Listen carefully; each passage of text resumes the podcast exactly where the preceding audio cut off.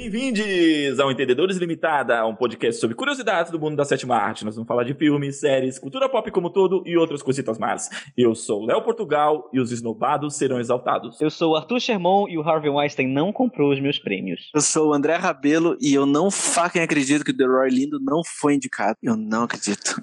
Já começa reclamando. Porque Nossa, assim, cara. já começar reclamando, acho justo. Nossa, eu não acredito, cara. Eu não fucking acredito. Cara, eles indicaram. vamos, nós vamos chegar lá, nós vamos chegar lá. Bom, gente, como o André já, já soltou spoiler, não foi nem spoiler, né? Quando nem começou, a gente já sabe de, de, de, do que, de tudo que a gente vai reclamar aqui hoje. Hoje a gente vai falar um pouquinho sobre os indicados ao Oscar 2021. A gente vai falar sobre Oscar, sobre premiação. E a gente vai falar do nosso bolão, porque a gente fez um bolão das indicações. Então hoje o foco é nas indicações, né? Então, é, para quem não sabe, o, o Oscar, né, a academia, a AMPAS, né, que é a Academy of Motion Pictures Arts and Science, né, Academia de Artes e Ciências Cinematográficas, que é uma, um, um, um como eu posso dizer, é uma organização internacional de, de, de, de, especialistas em artes cinematográficas, etc., mas comumente conhecido como Oscar, eles soltaram seus indicados nesta segunda, né, como eu falei, e teve muita coisa que a gente esperava, teve muita coisa que a gente não esperava, teve os esnobados, como sempre tem, a gente fica revoltado, e teve os, os enfim, e teve muita coisa boa também lá no meio. Então, vamos falar aqui sobre os indicados ao Oscar. Primeiramente, o que, que vocês acharam das indicações, gente? Ó, tem uma caralhada de coisa que eu fiquei bem feliz, especialmente, especialmente com a indicação do Steve Young. Tipo, pra mim ele já deveria ter sido indicado desde o Bunny, então, tipo, e, e sinceramente eu fiquei tão feliz de, de, ser, tipo, é, acho que nunca teve um Oscar tão diverso nas categorias principais. Especialmente, porra, demorou 91 anos para ter o primeiro ator asiático a, a ser indicado a melhor ator, no caso Steve Yeun. 91 anos para isso acontecer, a, a, melhor ator principal. Tipo, então foi tipo, teve uma é, duas diretoras mulheres sendo indicadas e isso é maravilhoso.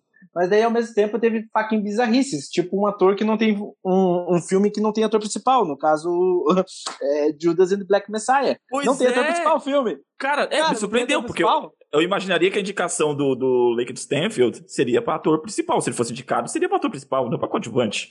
Não, ele é. Ele é o protagonista. Ele é protagonista. Não, ele é, ele é, mas é bizarro ele ter sido indicado também coadjuvante. Mas eu, eu adoro, é, é, complicado, porque, tipo assim, eu adoro a indicação do Lakeith, do Lakeith Stanfield, porque ele é um puta ator, mas não deveria estar acontecendo como foi, sabe? O que, que você acha disso, mano? O que, que você achou disso? Eu... Em, em, certa parte eu tenho que dizer que, para mim, a, a, indicação do Laquito foi. foi eu, eu, gostei muito, eu fiquei muito feliz. Não, também, também. Mas ele caiu naquela fraude de categoria que eu achei, né, já dando um spoiler do, de, um, de um erro meu no bolão, foi aquele tipo de, de fraude de categoria que eu achei que aconteceria, por exemplo, com o Stanley Tucci. Né? Sim. E, e aconteceu com o Laquito. Então, é, e é estranho pensar isso, né? Que os dois protagonistas de Judas and Black Messiah foram indicados na categoria coadjuvante, né? E isso, eu até tenho uma preocupação em relação ao Oscar, em relação, porque assim, o Daniel Kaluuya, para quem não conhece, a Marisa Tomei, ela, ela tem um efeito no Oscar com o nome dela. Existe um, um fenômeno no, na, na, votação do Oscar chamado efeito Marisa Tomei, que é o quê? É, você tem dois atores muito fortes, geralmente no mesmo filme, e eles dividem os votos da academia. Um é o favorito, o outro não é. E o que acontece? É, eles dividem os votos e acaba ganhando um terceiro que já teria os seus votos meio que garantidos, né? Porque para quem não lembra, no Oscar de 93, a gente tinha ali uma categoria muito forte de atriz coadjuvante. Estava entre é, Judy Davis, a Joan Plowright, a Marisa Tomei, a Vanessa Redgrave e a Miranda Richardson. E as duas favoritas eram a Miranda Richard, Richardson e a Judy Davis. Só que eram duas favoritas muito fortes. E acabou que a Marisa Tomei acabou ganhando. E assim, é, foi merecido. Não, eu não, não, não desmereço a da Marisa Tomei de forma alguma, foi super merecido. Só que ninguém esperava. Ela era aquela indicada que ninguém esperava que fosse ganhar. Né? Mas quem que seria a Marisa Tomei desse ano? Não sei, hum. não talvez seja. Eu não acho que tem alguém indicado que seria uma Marisa Tomei, porque assim, a Marisa Tomei era o azarão. Ela, ela não tinha chance de ganhar aquele ano, né? E esse ano eu vejo que todos os cinco indicados, né, em ator coadjuvante, talvez o, o, o Porassi seria a Marisa Tomei, entendeu? Seria aquela surpresa que ninguém espera. É. Entende? Então, assim, a Mari... tanto que teve até um. Eu não sei se vocês sabem disso, mas rolou na época um boato de que o ator que leu o envelope do Oscar de atriz coadjuvante daquele ano leu errado. E aí o pessoal falou que a Marisa também levou um Oscar, tipo assim, por engano. Falso, é. Caraca. O que muita gente depois falou que, que era mentira, trouxeram provas, que- é, é, várias coisas jornalísticas, inclusive de muitos críticos, antes já fazendo campanha pela Marisa, porque ela estava num filme de comédia, seria uma atuação em filme de comédia, raramente eles dão, etc. E que o Oscar dela foi merecido sim. Mas existe esse, esse efeito Marisa Tomei até outro. Você tem duas favoritas muito fortes e aí uma terceira indicada que estava ali, estava indo bem nas campanhas acabou sendo indicada. Né? Aconteceu com a, com a Tilda Swinton em 2008, que você tinha Kate Blanchett por Não Estou Lá e a Amy Ryan por Medo da Verdade disputando. Então quem votou na Tilda Swinton manteve voto na Tilda Swinton e o resto dividiu muitos votos. Hum. Né? Ah, mas eu acho, impo- mas eu acho meio impossível do Neo Kaluuya não levar. Nossa, eu, Eu vou também ficar acho meio impossível. Eu Ah, também acho meio eu vou impossível. Mas você, você entende como, como dois atores do mesmo filme e um que ninguém estava esperando poder votar agora muda um pouquinho esse, esse Tá. quadro? É porque não, eu acho que a gente poderia começar um pouquinho das categorias que a gente não comentou. Ah, tá. Sim. E aí ser. a, gente, aí a gente chega nas categorias principais, né? Por ordem. Tá. Certo. Aí a gente fala do bolão, né? Tá, então vamos lá. É, as categorias. é, é, é, vamos, vamos começar aqui por design de produção, né? Hum. Pra quem não sabe, design de produção é o que antigamente era chamado de, de direção de arte. Né, que hoje em dia, antigamente direção de arte era muito considerado aquilo que é feito em set, e design de produção já é mais a concepção daquele mundo, né? Por isso que mudou de direção de arte para design de produção. Eu lembro que em 2010 teve muita treta em relação a isso, porque, por exemplo, você tinha um filme como é, Avatar indicado, aí o pessoal falando, mas o Avatar nem tinha set. Como é que o Avatar vai ganhar um, um prêmio de direção de arte se todo set não foi construído? Todo set era, era tela verde. E aí que veio esse conceito de design de produção, né? Que é o design daquele mundo mesmo, independente se vai ser digital, independente se vai ser é, é, feito à mão, vai ser o cenário ali puro. Uhum. Mas hoje em dia, então é isso que você vê, né? É o cenário que, que os seus olhos enxergam design de produção.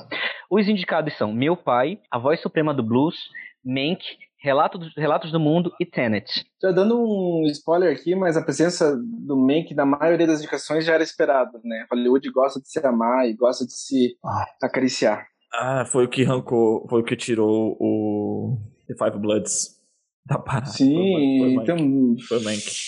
Então, eu, eu acho Tá. essa categoria muito boa. Eu acho assim, é, eu ainda não vi Meu Pai, na verdade. É um, um filme que eu ainda não vi. Dos quatro indicados, pela descrição que você deu sobre, sobre né, a premiação, eu acho que Tenet, cara, tem uma grande chance. Acho que não. Eu acho que vai Suprema do Blues. Eu acho que fica entre Mank e a voz suprema do blues. Mank pode não ser o, o- o nosso filme favorito do podcast, se você está, está ouvindo o nosso podcast.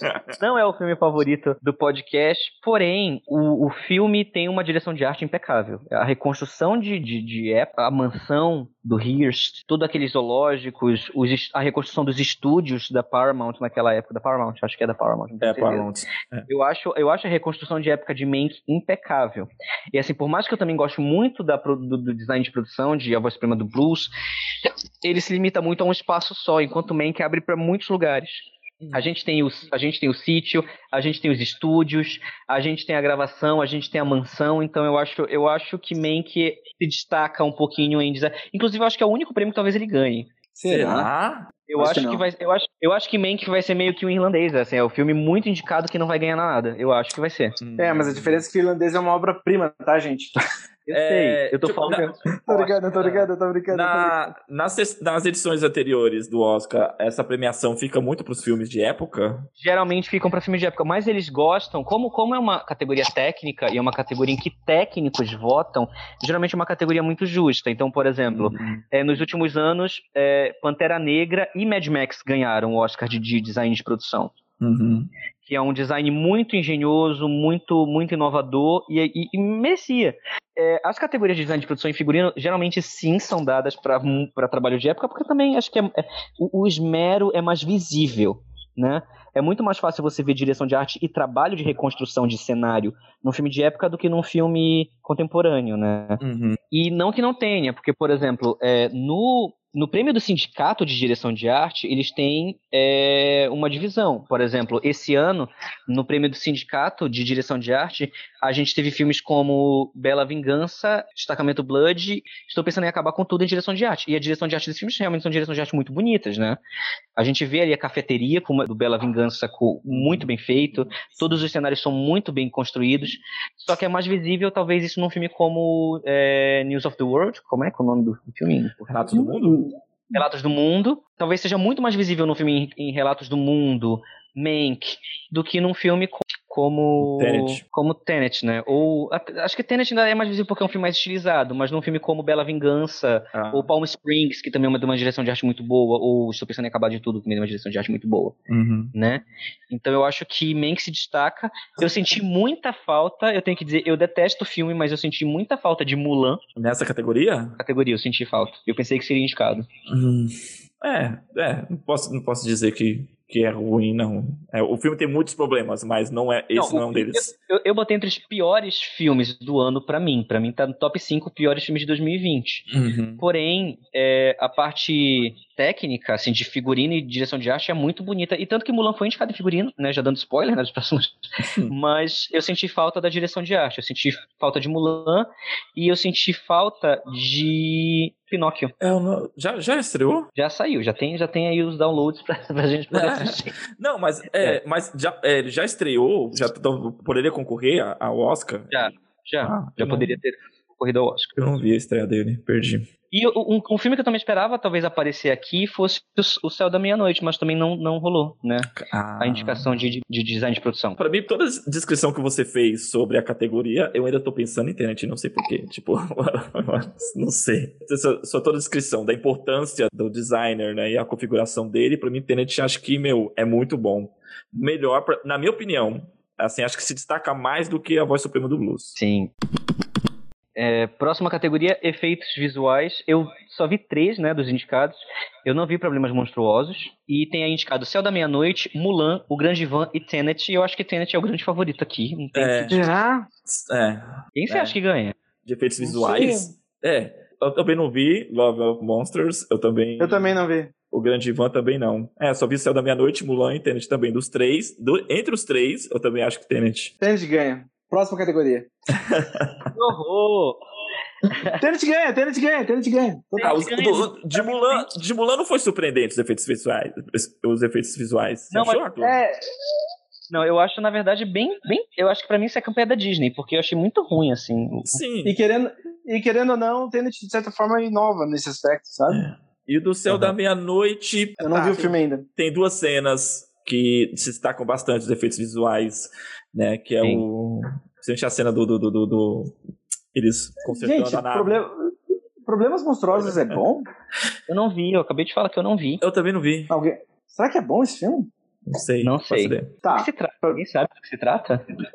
Problemas monstruosos é sobre em um mundo infestado por monstros, Joe descobre que a namorada dele tá tipo uma certa distância dele. Ele vai tentar fazer uma jornada pra salvar ela, pra ficar com ela. Então vamos lá. Próximo é maquiagem e cabelo. Aí aqui a gente tem indicado Emma, que pra mim é muito merecido. É, Era uma vez um sonho, basicamente pela, pela caracterização ali, né? O embarangamento Cara, Adams e Close. Quem close tá. Eu fucking falei! Eu falei! Não, gente, calma, segura, André, a gente vai Segura que a gente não tá falando de história. É, Eu segura. fucking falei! tá falando de maquiagem e cabelo.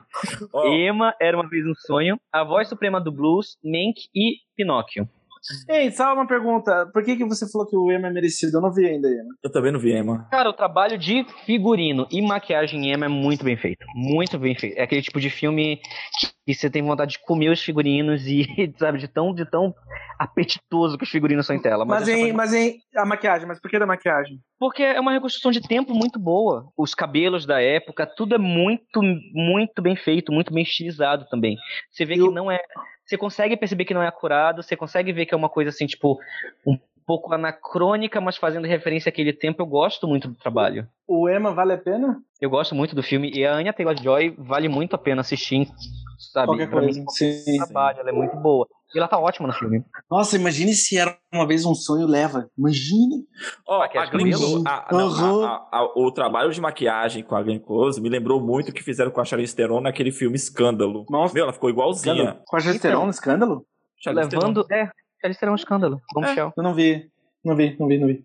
Então, o que, o, que- o que eu vejo, uma tendência na academia, é que eles tendem a premiar a maquiagem tipo, mais realista possível. Então, por exemplo, o, a maquiagem de A Hora Mais Escura, não. É, o, o- Destino de uma Nação ganhou com o que fizeram com Gary Oldman. Sim. O Oscar de maquiagem no passado foi, da, foi pelo trabalho que fizeram com a Charlize Theron.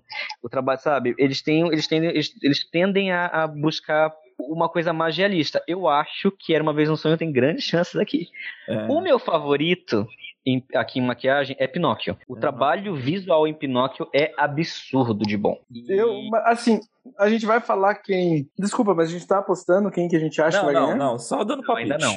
Isso lá pra Tá frente bom. a gente vai Não, bota- Nas categorias principais a gente vai fazer a aposta. E vai fazer a gente vai fazer a aposta lá pra frente, no- quando chegar perto do Oscar. Porque eu tive um feeling, é, porque eu tive um feeling aqui, vendo os filmes, eu tive um feeling que que quem acho que vai levar vai ser o Prêmio do Blues, cara. Sei lá, porque pelo trabalho da Viola Davis, na Viola Davis. Eu acho que é bem incrível. Cara, mas eu acho que Pinóquio merece muito. É um trabalho É, eu não vi. muito bonito visual. Muito. Ó, eu nem, eu nem, é, no palpite eu não tô nem falando sobre merecer, né? Eu não vou nem entrar nesse aspecto ainda. Eu não tô falando que eu acho que ganha, tô falando dos meus favoritos também, né? Mas, e, e as tendências da academia, né? Então eu acho Exato. Hum. que Era uma vez um sonho, tem chances aí por causa dessa tendência de, de gostar de coisas mais realistas. E realmente, o trabalho de maquiagem da Amy Adams na Glenn Close é muito bem feito. Mas o meu favorito é Pinóquio. Canção original, a gente tem aqui Fight for You, de Judas e Messias Negro. Hear My Voice, de Sete de Chicago. Uh, Husavik, que foi a, a grande surpresa, né? De Eurovision. Lucy, de Rosa e Momo. E Speak Now, de Uma Noite em Miami. Eu, eu tenho que dizer que, assim, a minha favorita é, é a música de Judas e Messias Negros, Fight for You. Eu acho que é uma canção bonita pra caramba. Eu gosto muito da. Como é o nome dela? Da Her? É Her? Acho que é né, o nome da. Eu acho que sim. Sim, tá Her aqui. Her. De Miley, Tara Thomas. É um time. Exato. Eu gosto muito da Her, assim, de, de- o trabalho que ela vem entregando ultimamente. Eu quero que ela ganhe um Oscar, então eu tô torcendo muito por ela. Mas se eu ver a Laura Pausini ganhando, eu, o, o- Arthur de 12 anos que cresceu ou- ouvindo, ouvindo Laura Pausini vai ficar muito feliz de ver a Laura Pausini ganhando o Oscar. Eu tenho que dizer isso. né? Eu, eu acho que Uma Noite em Miami vai levar esse prêmio, sabia? Não, pelo, pelo Leslie Odom Jr. Acho que sim. Cara, eu tô com medo de dar uma cagada. Porque assim, não, lá pra frente, não, lá pra frente a gente fala. Lá pra frente a gente, Tá. a gente fala, a gente fala. Tá. Tá bom. É, então, continuando aqui nas outras categorias, é, melhor som. Né? A gente tem Greyhound na mira do inimigo. Não assisti. A gente tem Mank, Relatos do Mundo, Soul e o Som do Silêncio. E pra quem Gente, não, a gente não tem mais a divisão de categorias entre edição de som e mixagem de som Sim. né? A gente não tem mais essa, essa divisão. Agora é só melhor som no Oscar, né? E é engraçado porque, por exemplo, muita gente achou que Tenet seria indicado aqui. E teve gente que chutou, né? Falando, ó, se for é, mixagem de som, Tenet seria indicado. E edição não, não teria sido indicado. Então, é o, qual- o que vai pesar mais no final das contas nessa... Nessa, nesse peso, né? Então, é impensável Som do Silêncio não levar esse prêmio. É, fucking impensável. Também acho. Você acha que é impensável? Porque, não, porque, tipo assim, nenhum filme teve um, um trabalho de som tão fundamental pra contar a história. E também, tipo assim, no número de indicações que o Som do Silêncio teve, como o Som do Silêncio. Tipo, cara, você não é Cara, teu favorito? Eu acho, se Soul ganhar, eu vou ficar muito feliz também. Porque o trabalho de som em Soul é brilhante e é muito bem detalhado. Eu entendo que, tipo assim, em Som do Silêncio, o som é, uma, é, é- é a narrativa. É um o som é, é a narrativa. E a edição de som, a edição não, o som em geral não tem mais edição e mixagem, né? A edição e a mixagem de som, elas são fundamentais para isso. Mas ao mesmo tempo, o som de Soul é tão detalhado e é um trabalho tão meticuloso que eu não vou reclamar se ganhar. Deve estar deve tá dividido entre os dois, se pá. Eu acho que esse pá tá muito dividido entre os dois. E eu gosto muito do trabalho de som também em Mank. Eu gosto muito do trabalho de som em, em, em Mank, eu tenho que dizer isso. Porque eles, além do trabalho de som ser muito bem colocado, a mixagem de som, todos os foleys, todos os, os elementos estarem lá, eu gosto da forma como Por exemplo, eu não gosto da fotografia de Mank. Muita gente ama a fotografia de Mank. Eu não gosto da fotografia de Mank também. Eu acho que a fotografia de Mank não consegue fazer jus aos filmes que eles estão homenageando, mas o som consegue. Você tem a, a impressão de que você tá num cinema, ouvi, num cinema abafado ouvindo um filme dos anos 50, enquanto você tá assistindo Mank. Até aquele pó, pó, nos diálogos tem. Eu acho que é um. é- então, tipo assim, são detalhes muito pequenos que são. Cala a boca, cão. É, são detalhes muito bons que são colocados em Mank que, sabe, assim, são, de- são detalhes muito bons, né? Então, eu, eu, eu- gosto muito dos indicados. Eu não vi, eu não vi Greyhound, mas eu gosto Não. muito dos indicados. Meu favorito, eu não consigo decidir entre Soul e o Som do Silêncio. Meu favorito é o Som do Silêncio, até especialmente, tipo assim, pelo, pelo fato que, tipo, o Som é um filme gigante da Pixar, da Disney, e então, tipo assim, o Som do Silêncio é um filme independente, e com pouco orçamento, eles terem um trabalho, assim, tão meticuloso, tão brilhante pra ajudar a contar a jornada do protagonista, é, é impossível, tipo assim, não ser meu favorito, sabe? Vocês se recordam quem, quem foi os últimos premiados nessa categoria? Quais foram os filmes? É porque, é porque tinha divisão, né? Então, por exemplo. Ah. é- até, é ano o primeiro? passa- até ano passado tinha divisão. Tinha divisão. Aham. Até ano passado tinha divisão. Então é de- muito difícil dizer quem vai ganhar um prêmio de melhor som, né? Porque, por exemplo, ano passado você teve, se não me engano, Ford e Ferrari ganhando em uma, Uhum. né? Ganhando acho que em edição ou mixagem, não lembro direito. Deixa eu só confirmar aqui. Ó, por exemplo, 1917 ganhou em mixagem de som e Ford e Ferrari ganhou em edição de som. Quer É. explicar para o pessoal qual a diferença entre edição e mixagem? Não, explica você, não sou obrigado a nada. Eu explico se quiser. Vai lá. Vai lá, eu tô falando muito. Tá, a mixagem de som. Putz, você sabe me explicar melhor do que eu isso, mano. Então, a edição de som é como eu sinco o som com a imagem e o quão esse trabalho é bem feito, digamos assim. Uhum. É, então, a edi- edição de som é basicamente isso, é a montagem do som dentro de um filme. Deu pra entender, né? Como a edição, assim como existe edição de filme, a edição do som do filme é isso. É a montagem que é colocado no filme em cima do que você tá vendo na tela. A mixagem de som é todo o som que você deve adicionar, criar e adicionar um filme Hum, Que é a maioria das coisas. que é a maioria das coisas. Então, tipo assim, som de passo, som de vento, som de. Tudo isso é, é pesado. Então, por exemplo, eu acho que se houvesse a divisão, eu acho super que o som do silêncio ganharia em edição e Soul ganharia em mixagem. Justo. Mas nesse caso, é- é- acho que é por isso que fica essa pergunta da divisão e eu não consigo decidir. Porque cada um é cada um, né? Assim, uhum. cada um tem um ponto forte muito foda, assim, então eu não sei como decidir. Bom, eu acho que curta, curta em live action, curta e, documenta, e, e documentário a gente pode pular Ah. porque ninguém viu nada. Alguém viu Sim. alguma Eu não coisa? vi, Não, eu não vi. Eu ainda não não vi, então a gente pode pular. Beleza. A gente tava falando de som eu- e voltando à maquiagem, eu lembrei agora que Esquadrão Suicida é um vencedor do Oscar, Cara, né? Pra gente ver que de vez em quando essas categorias até os técnicos dão umas cagadinhas de vez em quando, né? Porque tinha gente boa competindo aquele ano. Não, mas não, o filme é ruim, mas é, qual que ele ganhou? Som? Não, maquiagem. Maquiagem? É, não, maquiagem não é ruim. A maquiagem do filme não é ruim. Mas não é Oscar winner, vai. É, tipo assim. Ah, quem eram os concorrentes colocar- naquele ano? Não, mas é, é tinha que você Star colocar, Trek. tipo assim, no- é que você colocar no filme, tipo assim, ó. Vencedor de- do Oscar, Esquadrão Suicida. Cara, pega mal. Pega. É um dos piores filmes ever, assim, sabe? Sim. Fala nisso, é muito ruim. é, fugindo, fugindo do assunto, ontem eu assisti a versão do Zack Snyder da Liga de Justiça. Você gostou? Eu gostei. É, é melhor que a original e não tem nem. Não precisa nem se esforçar muito pra ser melhor do que a versão do John Widow, né? Eu vou assistir. Eu ia falar, né? É, e- mas assim, eu achei bacana, mas ao mesmo tempo, é, eu não curti, assim, eu não aproveitei o filme, porque ainda pra mim a versão tava muito recente do John Widow e tem umas, umas coisas que eu falo assim, tá, tá, tá, a gente entendeu. E é um filme que acho que envelhe- já envelheceu, é, seria muito bom ele se ele tivesse realmente lançado em 2017. Eu acho que hoje, assim, olhando ele, fala assim, tá, entendi. Tem que pensar isso. Pensa que é um filme de 2017, não um filme agora. Não é um filme de agora.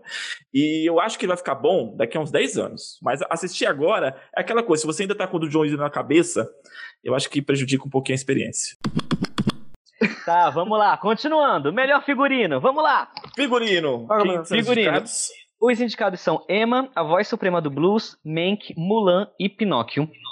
E assim, Hum. eu acho que a Você voz acha que Emma blues vai leva? levar. Não, eu acho que a voz Mesmo? do blues leva. Eu acho que leva. Porque ganha os principais prêmios de sindicatos e, e, sabe, e possivelmente vai levar. Meu favorito aqui seria o M Pinóquio. E eu até gosto muito dos figurinos de Mulan. Sim, é isso que eu ia falar. Dos, dos que eu assisti, que foi Mulan e a voz suprema do blues, Mulan não é, um, é uma categoria. Nessa categoria. É uma boa que... categoria, é uma boa categoria. Até, até os figurinos de Mank são muito luxuosos, são bem feitos, né? Se você parar pra pensar nas festas, na casa do Hearst, as festas de, de Hollywood, como eles trazem aquilo, os figurinos são muito bonitos. Então, eu. Tô falando bem de Mank hoje, né? O que tá acontecendo? É, o que, que tá acontecendo, bebê? Porque tem- É porque a eu- gente tá mas- falando não, do técnico. A gente tá Não, falando do é, técnico. exato, tec- não, tec- é. tec- não, tecnicamente, que é impecável. É impecável, é o filme sim. em si que é fraco. E, É só e- isso. E a gente comentou isso no, né, quando a gente tá falando, falando do filme, que realmente ele poderia ganhar Não, vamos- indicações Mas, de prêmios técnicos. mas vamos falar a real, toda a produção do David Fincher é impecável. Até Mindhunter. Mindhunter, Mindhunter que é a fucking série do David Fincher, em todos os detalhes da produção, é impecável. Mas é uma obra-prima também. Eu acho o Mindhunter do caralho. Nossa Sim. Então vamos lá. Melhor trilha sonora a gente tem, inclusive a gente tem os irmãos, né, o Trent Reznor e o Atticus Ross, indicados história duplamente, fazendo história indicados duplamente, né? Eles é, então os indicados em trilha sonora são Destacamento Blood, Mank, Minari, Relatos do Mundo e Soul. E Eu, eu, eu, Pode ia falar. falar que, eu ia falar que, tipo assim, os dois irmãos eles estão fazendo história não só, tipo, eu não sei se já aconteceu, tipo assim, é, sei lá, irmãos compositores terem sido indicados em dois filmes no mesmo ano, mas assim, eles estão, tipo, já com- acumulando indicações e prêmios, né? Quando- Desde, eu acho que eles surgiram em cena o quê? Com rede social? Com rede social, sim. E desde então, cara, eles sempre são brilhantes, eles são dos meus compositores favoritos, assim, de verdade. O meu favorito, o meu favorito da categoria é o Minari. Eu Sério? votaria no Minari. Sério, cara, Sério? é sério. Eu votaria no Minari. Eu quero votar Eu- no Minari. Eu voto no Soul de olhos fechados, assim, sabe? De, eu acho que Soul Ele é favorito, né? Ah, eles, do- têm que, eles têm que ganhar por Soul. é, e eu acho que é uma, é uma trilha. Porque assim, eles são conhecidos porque eles são meio. Tipo assim, subversivos e fazem trilhas Uhum. completamente diferentes. Mas o Soul, eles mostram uma versatilidade muito grande, porque eles vão desde o blues clássico até a coisa mais etérea do céu e aquela coisa eletrônica e etc. Então eu acho que é uma trilha que mostra uma extensão, uma capacidade muito grande de criação e que é impecável do início ao fim. É, uma, versa uma, versali- uma versatilidade também, tipo, né, indescritível, porque, tipo, nossa, os caras fizeram. É muito louco o tipo de trabalho que eles são conhecidos e o que que eles fizeram no Soul. Sem contar que, tipo assim, a subversão que você comentou deles também tá presente no Soul, porque a trilha Uhum. tem algumas quebras e algumas, tipo assim, nuances que não é o que você espera num filme da Pixar, assim, que são do caralho também. É, eu, eu Tá acredito bom, que eu Soul... votaria no Soul também, foda-se. Então, ah, eu, eu, eu acredito que Soul vai ganhar, mas dizer assim, qual é o meu favorito? O meu favorito é o Terence Black, Blackheart do, do Destacamento Blood. Eu gosto muito, porque É. anos 70, cara, anos 70 e Guerra do Vietnã, pra mim, sempre me, me agrada, assim. Mas, cara, eu vou confessar pra você, toda, toda a trilha sonora, todas as trilhas sonoras dos filmes do Spike Lee, pra mim, são subestimadas, porque do Infiltrado na Clã também é do caralho. Também foi indicada? Enfim, só sei que, tipo, Não. sempre, pra mim, sempre, tipo, chamam atenção. Toda vez, toda vez. Não, inclusive foi uma, uma, uma, uma indicação inesperada, né? Porque o Destacamento Blood foi tão esnobado nesse Oscar que as pessoas já não esperavam que fosse indicado nada e a trilha dele conseguiu chegar lá. E eu fiquei bem, bem contente, assim, de, de que a trilha foi indicada. Né? total. Beleza, então, é, próxima, próxima categoria, melhor edição. Na Edição. edição a gente tem. É, edição. Na edição a gente Montagem, começa a né? entrar. Na, na Montagem. edição, montagem, a gente começa a entrar, tipo, nas categorias, tipo, que são os. os Grandes, né? as prequels, as prequels dos as prequels do melhor filme. Geralmente, não, não sei se me corrija se estiver errado, mas geralmente a melhor edição leva o melhor filme, né? Só que daí, tipo, às vezes dá essas bizarrices, né? Sim. É, Tá. depende também, porque, por exemplo, ano passado ganhou, ganhou edição, se não me engano, Ford vs Ferrari também. E aí tem essas coisas, tipo assim, um filme que é muito bem editado e com um som incrível ganha edição e som e não tá em melhor filme, sabe? É, é uma coisa meio louca. Mas vamos Ó, lá. Vai. Fala, pode falar. Não, não, eu ia fazer uma pergunta, se você acha que, tipo assim, você acha realmente é, paradoxal o melhor diretor ir pra um e melhor filme ir pra outro? Eu acho. Cara, Tá. eu, acho, eu, acho, eu acho surreal isso aí. O- e- eu não é entendo, meio eu não comum. entendo, eu não entendo. E é meio comum, acontece direto. É, quase todo ano acontece, na verdade. na, na última década foi o que mais aconteceu. E pra mim Tá parece fazer média, Sim. sabe? Sim. Um filme, ah, vamos dar esse melhor editor e esse aqui melhor filme, mas vamos lá. Nossa, do nada me bate um ranço, o Ang Lee levou pro Vida de Pio. Cara, fuck, tá, vai, pode falar. Vamos lá. É, melhor edição a gente tem indicados Meu Pai, Nomadland, Bela Vingança, O Som do Silêncio e Os Sete de Chicago. E sabe que eu fiquei muito contente nesse ano?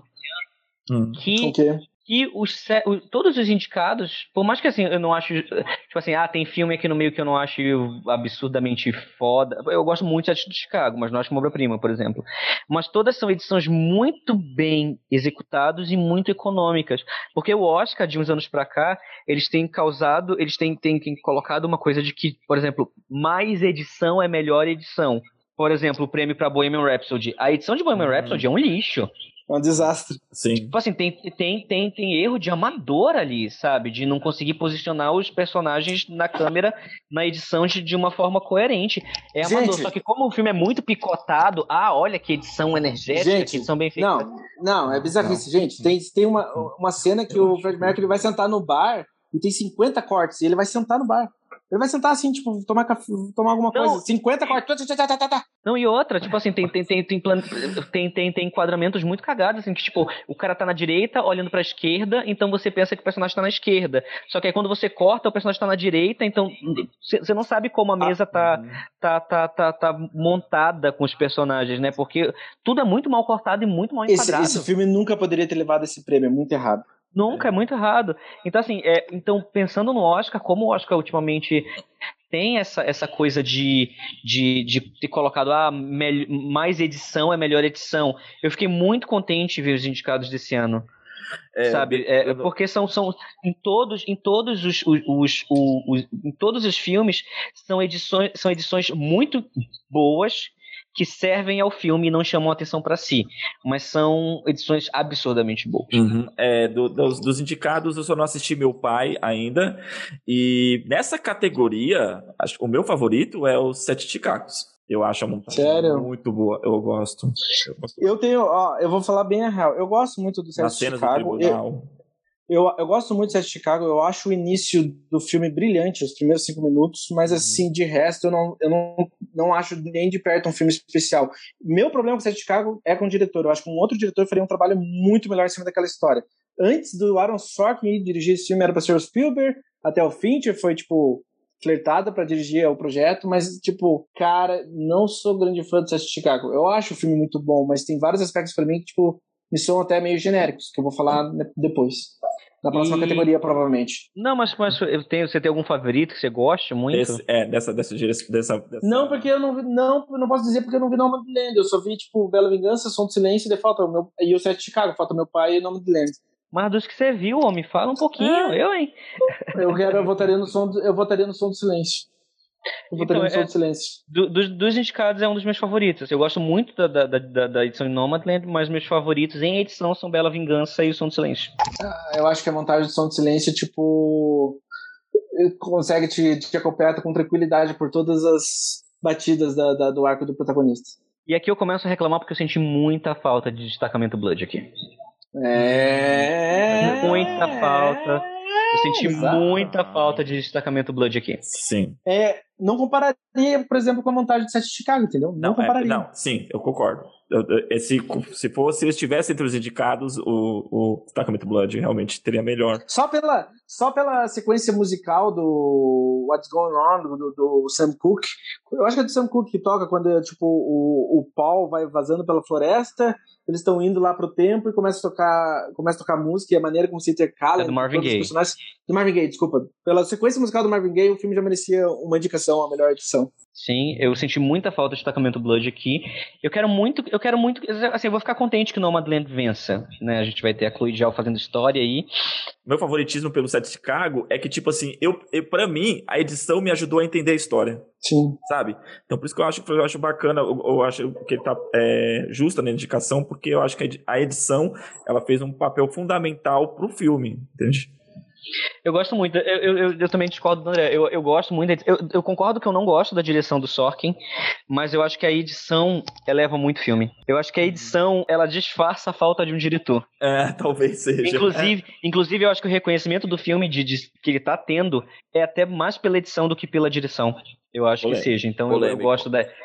Eu gosto dessa eu indicação. Que, eu acho a direção do Sorkin, ele tenta ter uma abordagem meio invisível, sei lá, que ele também tem no, no, no jogo da Molly, lá, o, o, nome do filme é Molly's Game, eu não sei como é que foi em português. Ele tem uma, uma certa tipo mão invisível, você não vê necessariamente ele dirigindo, mas as duas histórias se beneficiariam com um diretor com tipo, se tivesse uma visão mais clara, alguma sei lá, algum dente na história. Eu acho ele um excelente roteirista. Eu acho ele um dos grandes roteiristas da história. Só que diretor, ele ainda, pra mim, tipo, ele ainda não chegou lá. A próxima, você vai pra próxima categoria, que é fotografia, né? É, próxima categoria. Então eu vou esperar, então. Tá, eu falo mais. Tá, então vamos lá. Próxima categoria, fotografia, como o André já falou, né? a gente, Spoiler! a gente tem aqui entre os cinco cinco indicados Judas e o Messias Negro, Mank, Relatos do Mundo, Nomadland e os Sete de Chicago. Então eu vou aproveitar, tipo assim, cara, eu acho a indicação de fotografia do Sete Chicago um fucking erro. Eu acho um erro. Eu não acho que tem nada, tipo, necessariamente especial ou diferente ou algo inovador que for. Eu acho que é uma fotografia que funciona. Mas pra mim, a fotografia do Sete Chicago tem até um aspecto meio. Sem Lavado. gosto. Aham. que é, tá presente na maioria das produções.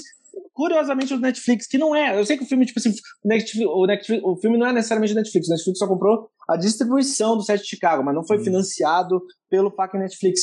Mas tem algo meio como o Arthur falou. Então, assim, fica. Tipo, é a indicação desse filme pra melhor fotografia, mas nem fudendo. É, ni- nisso eu concordo que entre os cinco indicados, ele pra mim é o que menos deveria trazer. Ele é mais fraco. É o mais fraco. Ele é mais fraco. Nessa Eu questão. não- Eu, eu não gosto da fotografia de Mank. Eu não gosto da fotografia de Mank. Mas, você, mas você entende que seria quase impossível não ser indicado. Eu entendo Sim, porque é, aquela, é a questão de mais fotografia, melhor fotografia. Preto e branco, fim. Aí é preto É. e branco. Uh, mas eu, eu acho uma fotografia feia até a fotografia de Mank. Porque não tem, não tem cuidado, não tem, não tem trabalho de sombra, não tem trabalho de textura, não tem, não tem é, deep focus como trabalhavam os filmes da época. Acima, acima de tudo, no filme sobre o Orson Welles. Um É. filme sobre Cidadão Kane, você não usar o deep focus na fotografia, acho sacanagem. Pra quem tá escutando, foi revolucionário na- na- no, o uso de focus, que é tudo no quadro estava em foco. E isso foi feito, tipo, historicamente pelo Orson Welles no filme do Cidadão Kane. O Mank retrata aquela fucking época ah, sobre o filme e ele não usa a ferramenta, tipo, principal. Você fica, cara, não faz sentido. O filme, a, a grande obra-prima do cinema é conhecida pela utilização dessa ferramenta. E, É. você- e eu, e eu acho que também, tipo, deve ter uma coisa, sinceramente, deve ter uma coisa meio moral na, no fim de não usar essa ferramenta, pensando, pensando agora, e não usar o Deep Focus, porque seria, tipo, seria de certa forma dar valor ao Orson Welles e o Mank não dá valor ao Orson Welles. O Orson Welles, de certo- de muitas maneiras, é o antagonista do filme. Talvez tenha sido, tipo, uma decisão pensada, sabe? Hum. Não que isso ajude o filme, só tô conversando Aham. sobre o Mank em si. Eu, o- eu vou tentar fazer uma comparação justa aqui, colocar na mesma balança. Entre Mank e o artista. Artista. O Não, o artista. Ali tem trabalho. artista. Ali tem trabalho. A fotografia de hoje é linda. Gente, nada a ver com nada, mas. Nossa, eu chorei tanto no final do artista, acho tão bonito aquele filme. Precisava revisitar.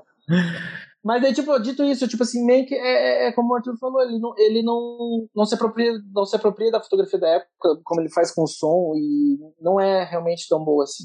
Olha, e eu vou falar entre os outros, os outros quatro indicados, eu tô muito na dúvida, hein? Entre Judas, Relato do Mundo. Eu achei que, eu achei que vocês. Ah, não. é, o o Sete Chicago, não. O Sete Chicago também. eu, achei que você, eu achei que vocês, vocês que viram Nomadland ser Nomadland, Nomadland, é, A Nomadland minha, fácil, assim. fotografia, a minha fotografia favorita fácil é Nomadland. É a que ma- mais Judas Ah, e Messias Negro também tem, uma foto, tem um trabalho de fotografia muito bonito. Isso, Tem. isso. Então, Tem mesmo, é eu fosse- espetacular.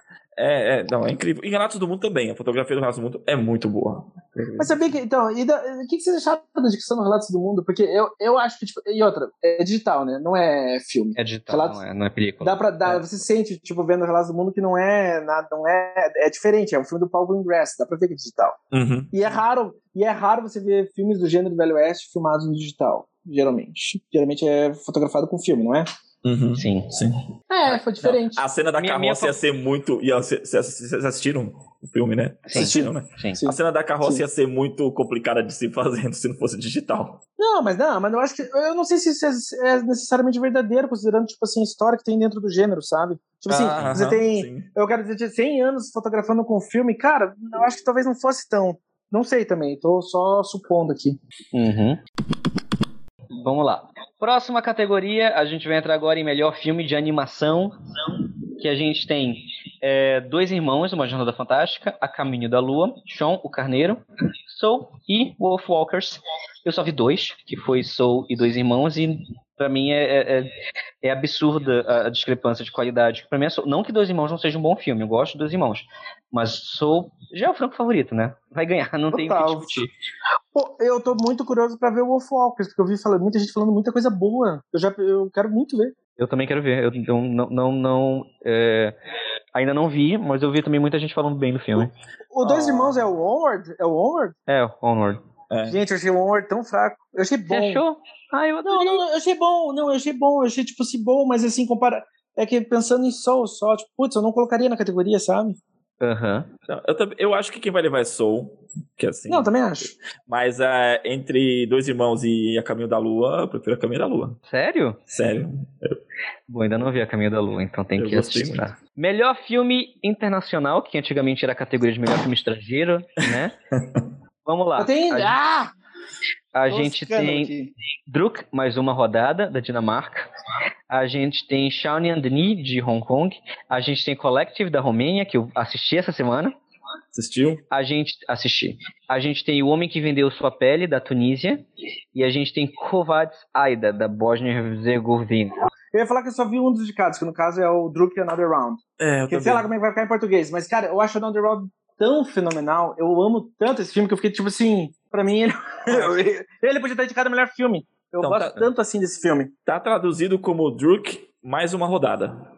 Mais uma rodada é um dos É. melhores filmes do ano. Esse filme é do caralho. Só o Esse filme é do caralho. Vocês têm que ver. É muito Então, Cara- pra quem não. é, não, Eu, eu, eu gosto, é, eu, eu gosto do filme, mas eu, eu tenho problemas com o filme. Eu- Hum, quais? por favor, eu não, eu não acho. é tipo assim, ó. Fale e depois eu falo. Não, fale o que você ia falar. Não, fale o que não, você você. O, que eu ia, o, que eu, o que eu ia falar é que Another Round tem eu. Mais uma rodada, ele. Eu não acho que ele é amado por todos. Eu não acho que ele é um filme, tipo, necessariamente perfeito. Eu acho ele até meio controverso. E eu gosto Sim. disso nele. Ele tem, tipo, duas posições, então. E eu gosto disso. Eu gosto Uhum. disso. Eu acho um filme provocativo. Eu gosto. Ele Exato, eu é? acho- Eu acho um filme provocativo, mas eu acho um filme que de vez em quando as provocações deles não, não levam para o melhor lado. Não sei se. E não sei se isso é ruim, mas pra mim, particularmente, não é uma, um- uma experiência boa. Hum? E eu, mas isso, mas você acha isso, tipo, o fato Não, que não é necessariamente uma experiência boa? Isso é, tipo, você diz como, tipo assim, uma experiência boa de assistir o filme ou uma experiência boa o que a obra traz, assim, pra você? Não, eu não tô falando de experiência sensorial, tô falando de, de, de, de qualidade mesmo. ah, Sério? Sim. Porque assim, Você não acha eu- o filme bem feito? Eu acho bem feito. A minha questão não é com o- o- a produção em si. O meu problema é, é mesmo com a narrativa. É o que o filme quer me contar. Hum. Tá, exato. Isso, Eu- isso me incomoda. Eu, mas eu gosto como ele aborda essa problemática, eu concordo com você. Eu, mas, cara, nossa, eu adoro esse filme. É, eu fiquei incomodado e gostei de ficar incomodado, entende? Eu, eu acho que a maioria dos filmes do Thomas Winterberg são provocativos, né? Por causa que, tipo, porra, festa de família e Ah, a caça é. são pesados pra caralho nesse sim, sentido. sim, sim. Sim. Mas a caça também, tipo, eu já enchi o saco do pessoal no podcast, mas vou encher de novo. A caça que tá na Netflix é uma obra-prima. Fucking vejam, Mads Mikkelsen novamente. Eu, cara, eu queria tanto que o Mads Mikkelsen tivesse sido indicado. Eu vi tua careta, tá, Arthur? Eu vi? cara, eu queria muito que o Mads Mikkelsen tivesse sido indicado pelo mais uma rodada. Mas é uma categoria que tá foda. Ok. Continuando. É... Ah, sim, eu só queria falar que Collective, pra quem não sabe, é um documentário da Romênia que foi indicado ao melhor filme estrangeiro. É um, documentário, é um documentário sobre um grupo de jornalistas que eles estão investigando uma fraude no sistema de saúde da Romênia. E é um filmaço. É um filmaço. É, já tem disponível nos Piratas da Vida, pra quem quiser assistir. Cara, é um filmaço. Inclusive, a Romênia, ela tem reclamado há muitos anos porque ela tem lançado filmes muito bons. Ela não conseguia essa indicação ao Oscar. Então, esse foi meio que um reconhecimento assim, tipo, porra, finalmente, a Finalmente. gente, né? Ó, pra, Foi- pra é, quem foi- não sabe- pra- pra- pra- não, pra quem não sabe, o Collective é meio que aconteceu com o Parasita ano passado, de tipo, nunca indicara, nunca indicava a Coreia do Sul, sendo que a Coreia do Sul entregava obras-primas todos os anos e não indicava a Coreia do Sul nunca até indicarem Parasita e darem tudo pra eles, né? Ah, Mas assim, Collective não vai ser o Parasita do ano, mas foi indicado. então, ah, Então já é isso uma ia, vitória. ah, nisso eu ia perguntar sobre esse filme de Hong Kong, porque o, o cinema Eu quero asiático, muito ver. né, a indústria cinematográfica asiática vem fazendo grandes produções nos últimos tempos. Você sabe sobre esse filme? Eu não sei. Eu não consegui achar. Não, eu não, não assisti. Eu sei, eu sei não. que é, um- eu sei que é um filme tipo de, de crime e talvez tenha um aspecto de romance, e a galera falou muito bem, falaram que é um filmaço. Uhum. Sobre, eu queria só acrescentar que, tipo, o, tem uma variedade de movimentos do, no, na história do cinema, desde tipo, o cinema novo brasileiro, a, desde, o, desde o cinema novo brasileiro até a, a nova era de Hollywood e por aí vai. O cinema romeno também teve seu movimento, que é, tá acontecendo nos últimos, sei lá, 10 anos, Por aí. por aí. Uhum. É mais. e também é um dos melhores cinemas do mundo, com suas decisões estilísticas e temas, e por aí vai. E é por isso que também, tipo, é meio que é muito bizarro nunca ter, ter tido uma indicação. O Quatro Meses, Três Semanas, Dois Dias também entra no cinema novo romeno, né? Entra no cinema novo Romero. Então, é, tem é uma variedade de obras-primas dentro do movimento que, tipo, nunca foram reconhecidas pela academia. E agora, pelo, menos- pelo jeito, veio um filme. Melhor roteiro adaptado, a gente tem indicados Borá, a fita de cinema seguinte, Meu Pai, Nomadland, Uma Noite em Miami e O Tigre Branco. E assim, pra quem não sabe, ah, mas Borá não, não, não, não tem livro. Não... Pra quem não sabe, toda a continuação, como ela é baseada em personagens já pré-escritos de um filme anterior, ela vai ser indicada em melhor roteiro adaptado. Então, por exemplo, foi assim com o Poderoso Chefão, foi assim, até porque veio do livro, né? Vamos dizer assim. Mas assim, tudo, tudo que veio de. Tudo que é continuação de algum filme vai ser indicado em roteiro adaptado. No caso do primeiro Bora, também foi adaptado porque era um personagem de TV, né? Porque era um personagem de TV, então foi Tá indicado bom. também em roteiro adaptado. Tá bom. Não, mano. Se o personagem já existe antes, é indicado em roteiro adaptado. Tá, e não, né? Nomadland é um livro e é o meu favorito porque, assim, o livro Nomadland não tem uma história linear, né? Não é uma história com começo, meio e fim. Ele é um, é, é um livro com relatos e sobre... É, é como se fosse um guia, entendeu? E, É. e aproveita- e aproveitando, o que que vocês acharam do Tigre Branco? Eu não assisti. Eu não assisti Tigre Branco. Eu assisti, gente, é muito bom. Eu gostei muito do filme. Vejam, é bem bom. Bem bom mesmo. Eu, eu, eu não assisti porque eu não gostei da propaganda que fizeram do filme. Só por Não, isso, só só por birra. Só não, por birra. Só veja. não. Não, só veja. Nem pense nisso. Sobre o que é? Sobre o que é? É sobre um rapaz indiano que começa a tentar meio que ganhar a vida, assim. Ele meio que acha um cara pra trabalhar e ele como serviçal, assim mesmo, assim, sabe? E ele quer meio que subir na vida. Ele conversa muito na temática com Parasita, assim. Aham. Então, eu, eu. Nomadland eu já falei, é meu favorito, mas eu gosto muito quando o filme ele, ele taca o livro pela janela e ele, ele cria uma obra muito viva independente. Porque o Nomadland, como eu falei, ele é um livro sobre essas pessoas que fazem isso. Não é uma história começo, meio e fim, não conta sobre alguém, não, não, a Fern não existe no livro. Ele é um livro que conta como essas pessoas vivem. Tanto que, se não me engano, o nome é tipo Nomadland, um guia para a sobrevivência nômade, uma coisa assim, sabe? E a Chloe Zhao, ela pegou esse livro e criou uma história a partir desse livro, Eu adoro isso. sabe? Então ela é um puta trabalho de adaptação. Eu gosto da adaptação de Uma Noite em Miami, mas eu, eu, eu ainda acho que a gente ainda tem aquela coisa de que, cara, é uma, é uma peça filmada. Então Sim. eu não sei o quanto essa adaptação é, é oscarizável, digamos assim. O... Eu estou pensando em terminar as coisas. Ele também não seria roteiro adaptado? Seria é, é roteiro adaptado. Nossa, cara, eu, eu acho que ele tinha que ter sido indicado. Mas eu acho ele Eu- muito, muito subversivo pra academia. Mas é, todo o trabalho do Kaufman é. Eu também ia querer que ele fosse de cada edição. Tem alguém que não foi indicado. Você quer falar alguma coisa dos indicados, Leandro? Não, o Norman é o meu favorito também. Mas é. Eu gostaria. Eu, eu, eu sei que Cloizal vai papar tudo, cara. por- Mas, eu- mas assim, meu, meu coração seria que, a, que o One Night in Miami levasse alguma coisa. E pra mim, dentre os indicados, ta- talvez esse seria uma, uma indicação bacana pra levar também. Eu fiquei muito surpreso que é, a voz suprema do blues não foi indicada. Hum, É, roteiro Não adaptado, porque, é eu, verdade. não, porque eu, não porque eu achei absurdamente, etc, etc, etc, mas porque é, foi uma adaptação bem comentada, né? Da peça e etc. Eu acho que também tem que comentar que, tipo assim, uma adaptação das peças do Augusto Wilson é de se esperar que vai ser premiada, porque o cara é super importante. Sim, exato. Então eu, eu, eu senti falta de a voz suprema do blues aqui, foi esnobado, né? Mas tudo bem, então vamos lá. Continuando, roteiro original, nós temos indicados Judas e o Messias Negro, Minari, Bela Vingança, O Som do Silêncio e Os Sete de Chicago, e eu tô achando essa categoria linda. sim. Sim, concordo. Os cinco roteiros são muito bons, Sim. né? São, são roteiros. ah, eu acho brilhante, eu acho brilhante o trabalho dos cinco. O meu favorito Eu não sei é se- Minari. Minari, nessa categoria, o meu, meu favorito é Minari. Eu quero muito que Bela Vingança vença. Eu É. amo o roteiro de Bela Vingança e eu quero ver a, a- já que a Meryl Fennel não vai ganhar a melhor direção, eu quero que ela vença o melhor roteiro. Você acha que, considerando o final controverso do filme, o filme tem chance de levar roteiro, mas assim? Bela Vingança? Bela Vingança. Não sei. Teve muita discussão sobre acerca de muitas coisas do filme. É um filme. Esse sim, eu acho um filme também controverso. Caralho. Mas é. Mas você não eu acha que é uma divisão mais com o público do que com a crítica? Sim. A crítica amou o filme. Sim. É o que, é- sim. essa divisão é mais entre o público mesmo, mas assim, Sim. lógico, os votantes da academia É. são, é, são público, né? Então, Exato. Exato, exatamente. Exatamente. Cara, eu. Putz, todas, todos os indicados. Bom, eu não votaria no Judas e Messias Negro, mas todos os outros eu.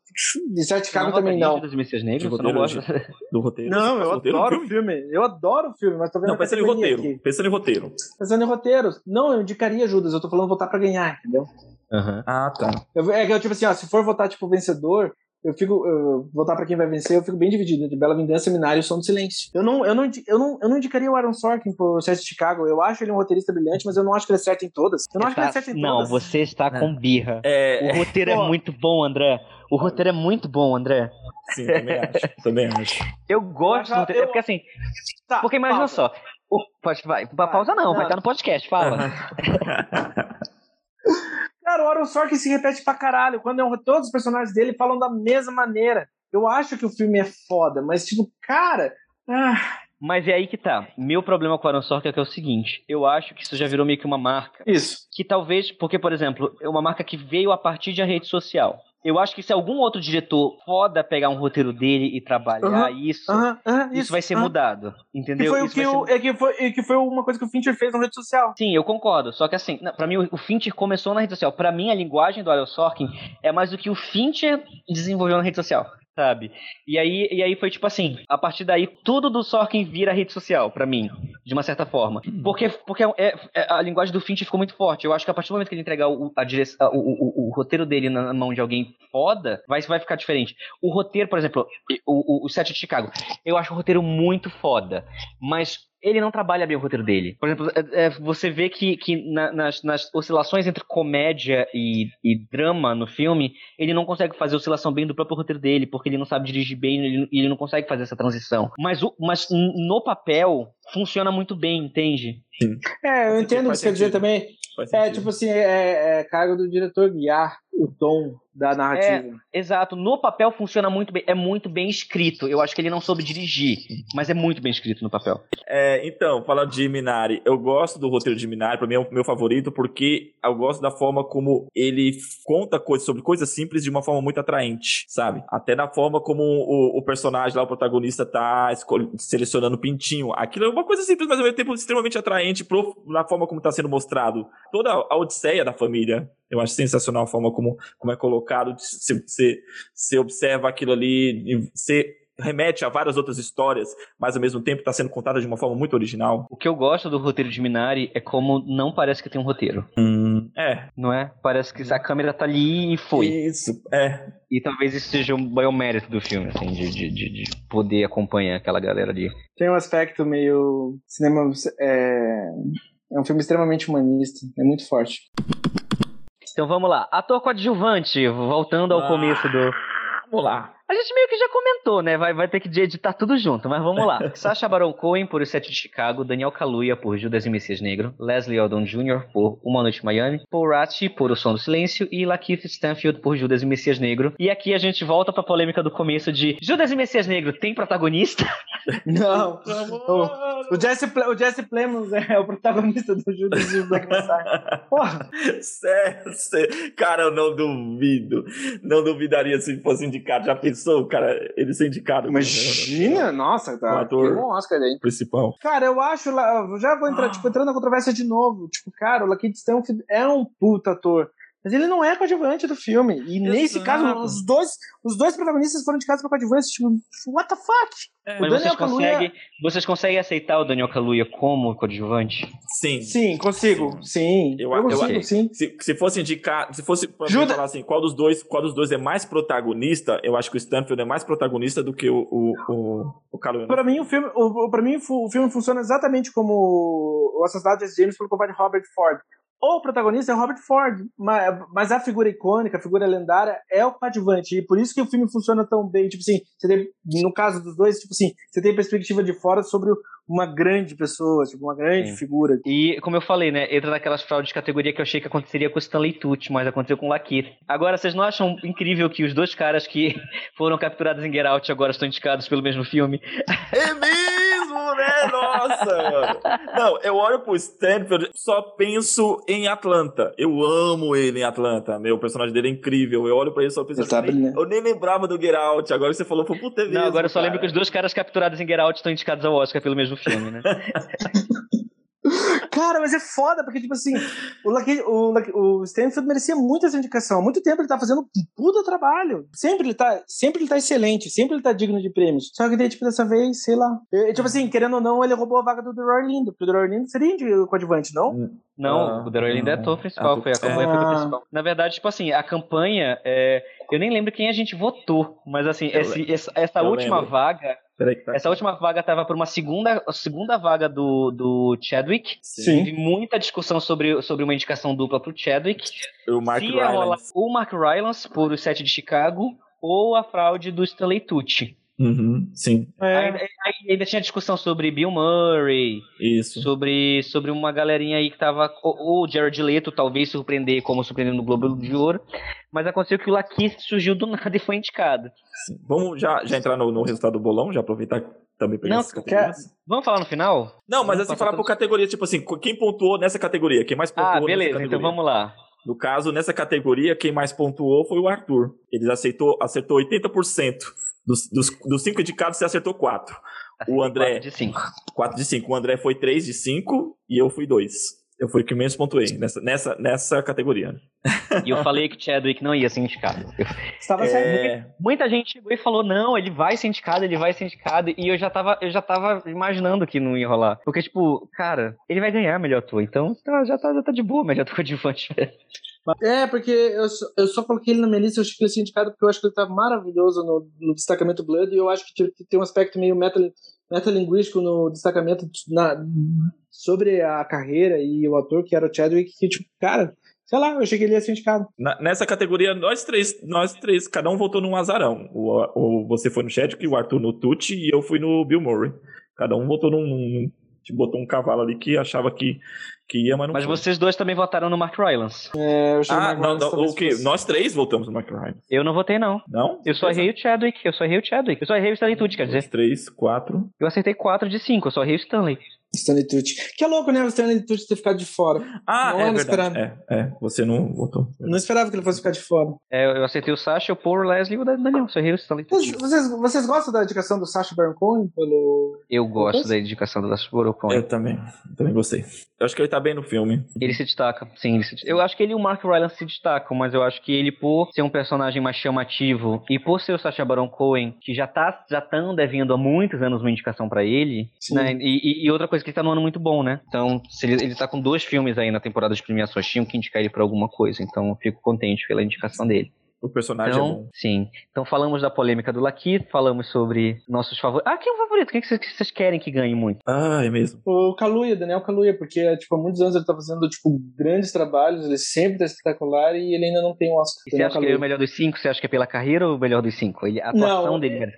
Eu acho que a atuação dele merece. Eu acho ele. Cara, é que é difícil, Olha. porque pra mim eu, eu fico bem dividido entre ele e o Paul Rate. Sério? Eu tô dividido Sério entre isso? ele. Eu tô dividido entre ele e o Leslie Odom Jr. Eu, eu amo o trabalho do Leslie Odom Jr., mas eu acho que o Paul Rate no Som do Silêncio, eu acho tipo assim. Nossa, eu acho ele.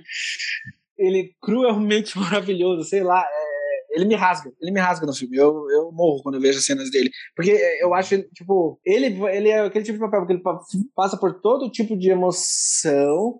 Com Uma personagem extremamente empática e complexa, mas ao mesmo tempo. Sim, é uma coisa muito louca que ele faz. Isso sem usar tipo, muitos diálogos, entendeu? Então é muito forte pra mim o trabalho dele no filme. Ele consegue expressar tanta coisa às vezes, sem falar nada. Eu fico tocado. E você, Arthur? Qual que é o seu. Cara, o meu favorito é o Daniel Kaluuya, dos cinco. Dos cinco ele é o meu favorito. Eu não, eu não, não, não, não tenho divisão de, de, de coração, como vocês têm.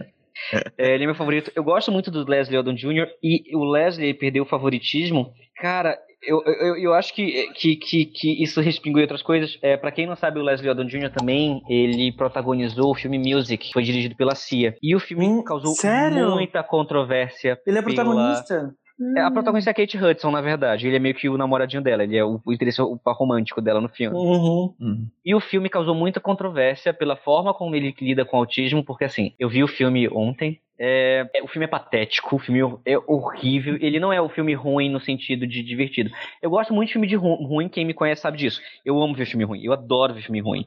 Eu gosto de passar vergonha alheia por- porque eu dou risada. E eu gosto de filme ruim, só que assim, o, o Music é aquele filme ruim que te dá raiva por existir, sabe? É um filme extremamente ofensivo, sem um pingo de cuidado por quem, por quem levou o filme pela frente, assim, eu fiquei muito puto por esse filme existir. E o Leslie Odom Jr. tá no filme, né? Então eu acho que isso... E pra quem não sabe também, o filme foi indicado ao Globo de Ouro de melhor filme musical. E melhor filme bizarro. musical. Sendo que o Globo... Bizarro não, porque a gente sabe que o Globo de Ouro é a premiação mais vendida de todas, né? De todas as Cats foi indicado? Foi, né? Não foi? Não, Cats não, só a canção, melhor canção só. Tá bom. Mas assim, é, todo mundo sabe que Globo de Ouro é a premiação mais vendida que existe, né? Se você não sabe, o Globo de Ouro ele tem um histórico de, de, de propina para os votantes que é que vem de, vem de muito antes. Por exemplo, é, para quem não sabe, o Tom Ford, acho que é Tom Ford, né? Que é direito, que era, era designer de moda e agora é diretor. Ele enviou vários relógios de grife para os votantes do Globo de Ouro. Hum. E o filme dele, Animais Noturnos, foi indicado em várias categorias aquele ano e ganhou até a categoria de melhor coadjuvante. O filme não apareceu em nenhuma outra premiação, mas ganhou vários prêmios aquele ano. Mas o Michael Shannon Ou- foi indicado ao Oscar. Ah, verdade, Michael Shannon foi indicado ao Oscar. É, mas eu tô falando de, de melhor filme. Tá. Uhum. Ou, ou, por exemplo, esse ano, pra quem não sabe, a Netflix levou 30 votantes do Globo de Ouro pra conhecer Paris, para uma viagem em Paris e pra conhecer os sets de Emily em Paris, que foi uma série que foi ch- achincalhada pela crítica. E aí do nada Emi- Emily em Paris aparece com um monte de indicação no Globo de Ouro, incluindo melhor série. Então, esse tipo de como o Globo de Ouro ele não acaba com esse tipo de comportamento dos estúdios, ele tende a ser a o, o prêmio mais que fica abertamente roubado assim. Ele, ele é um prêmio que aceita propina, ele é um prêmio muito injusto, né, como aconteceu com o Turista também naquele ano que todo mundo sacaneou. Uhum. É, ele é uma, uma, uma, uma premiação viciada em propina. Então, Music, dos piores filmes do ano, teve uma pontuação menor que Cats em todos os sites de crítica e ainda assim foi indicado em categoria. Então, assim, é um filme que tá rodeado de. de, de- Ah, vamos falar De- real. O filme, o, filme é um, o filme é um fucking fracasso e o Leslie Odom tá como pro- protagonizando em parte. Exato. Então, é, isso pra mim respingou muito nele, porque ele era o favorito da, até então, da- até, até Judas e Messias Negro, que foi um filme que foi lançado muito posteriormente ser lançado, ele era um dos francos favoritos, né? E isso me lembrou um pouco o que aconteceu ali com o Ed Murphy em 2007, com Dreamgirls, né? Que ele era o franco favorito até um certo ponto, e aí do nada alguém me lança Norbit no meio da campanha do Oscar. E aí ele me perde o Oscar daquele ano que ele era o franco favorito. Então, o Leslie Odom, pra mim, não tem mais quase chance nenhuma de levar esse Oscar pra casa. Só quero corrigir uma coisa, que tipo, o Daniel Kaluuya também é meu favorito a levar o prêmio. Só que, tipo assim, tirando ele, putz, eu fiquei, segu- minha segunda escolha, Power Rate. Pra mim não tem chance, pra mim é ele. Se ele não ganhar, eu vou ficar puto. Eu, eu concordo.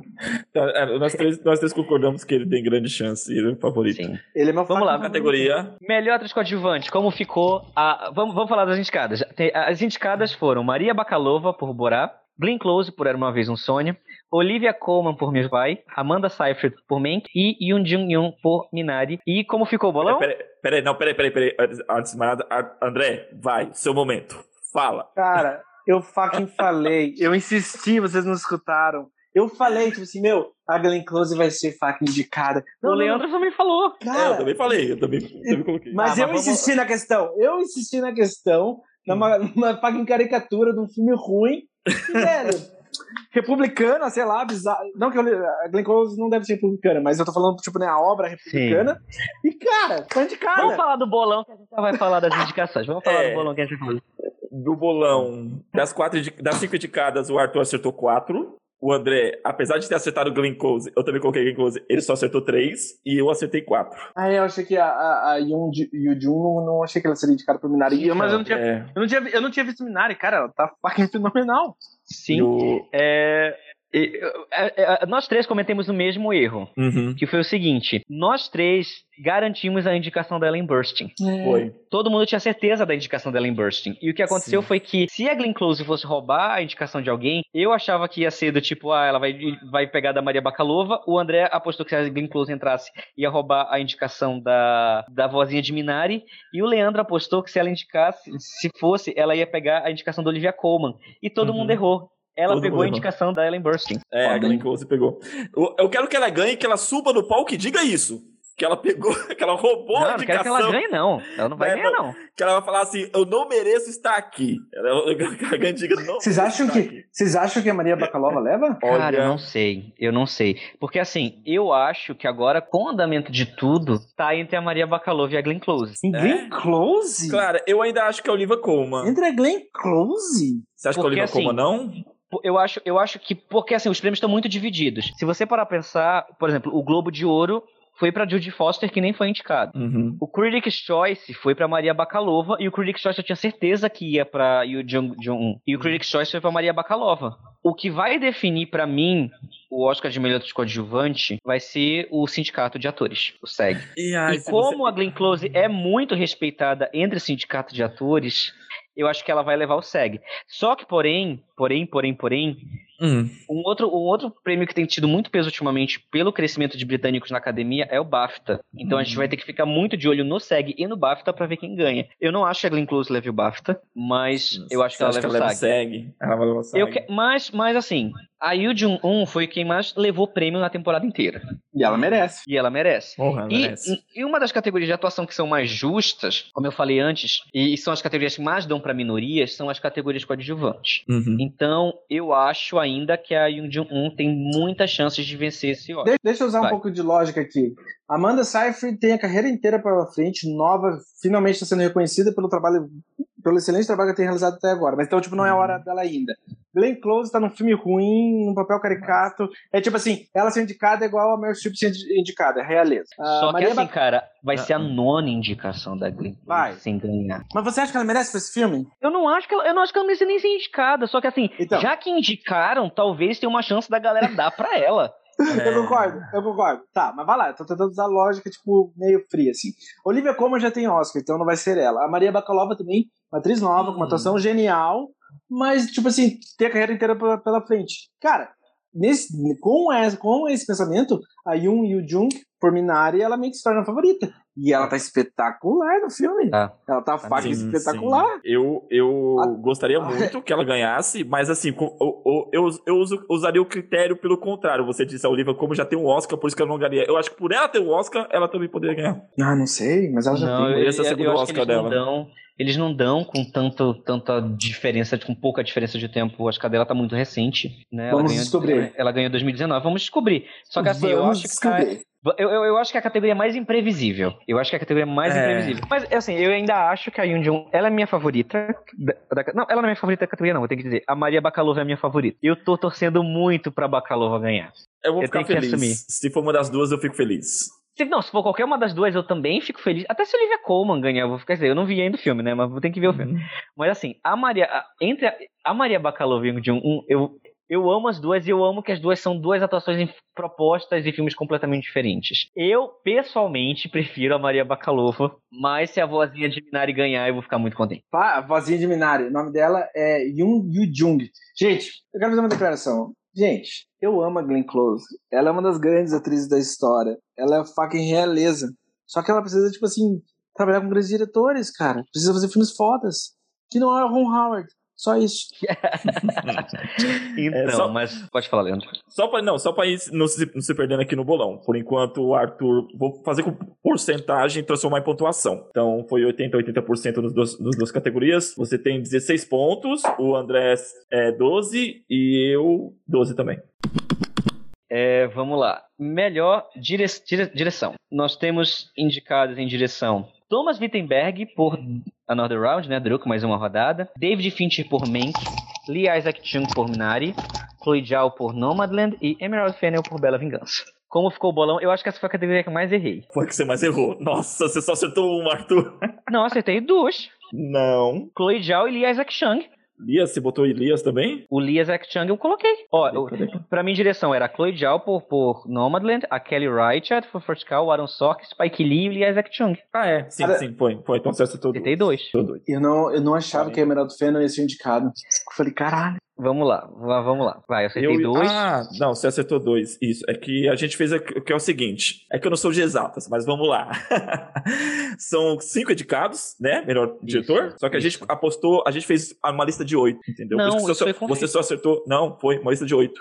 A gente, Não, por isso que você só acertou só em 20%. Não, a gente fez uma lista com oito, oito diretores. Na nossa lista, tem, no bolão tem oito diretores. Na lista que eu compartilhei com você só tem cinco. Não, amigo. Aqui, ó, nossa lista é Chloe Zhao, Aaron Sirk, Emerald Fennel, Lee Zack Chun, Spike Lee, também ganhou voto, é a Kelly Richards, David Fincher Ah, e não, Regina entendi, King. entendi o que você tá falando. Entendi você tá Entendeu? falando. Não, entendi. Ah, No total foram oito diretores, mas eu apostei em Isso. dois e vocês apostaram, acertaram três cada, né? Isso, exato. Então por isso que você só, tipo, você 20% só do, do, do, Do entendi. total. Tá, mas ah, tipo e assim. ó, eu e o André acertou, ah, empatou nessa categoria. Mas, hum, cara, eu não esperava que a Emerald Fennel fosse indicada e eu não esperava que o Thomas Vinterberg fosse eu indicado. Nossa. esperava, eu fui o único que votei nela, eu esperava que ela, que ela fosse indicada. Não, sim. eu, eu não que ela não merecesse, eu só não fiquei, eu fiquei surpreso.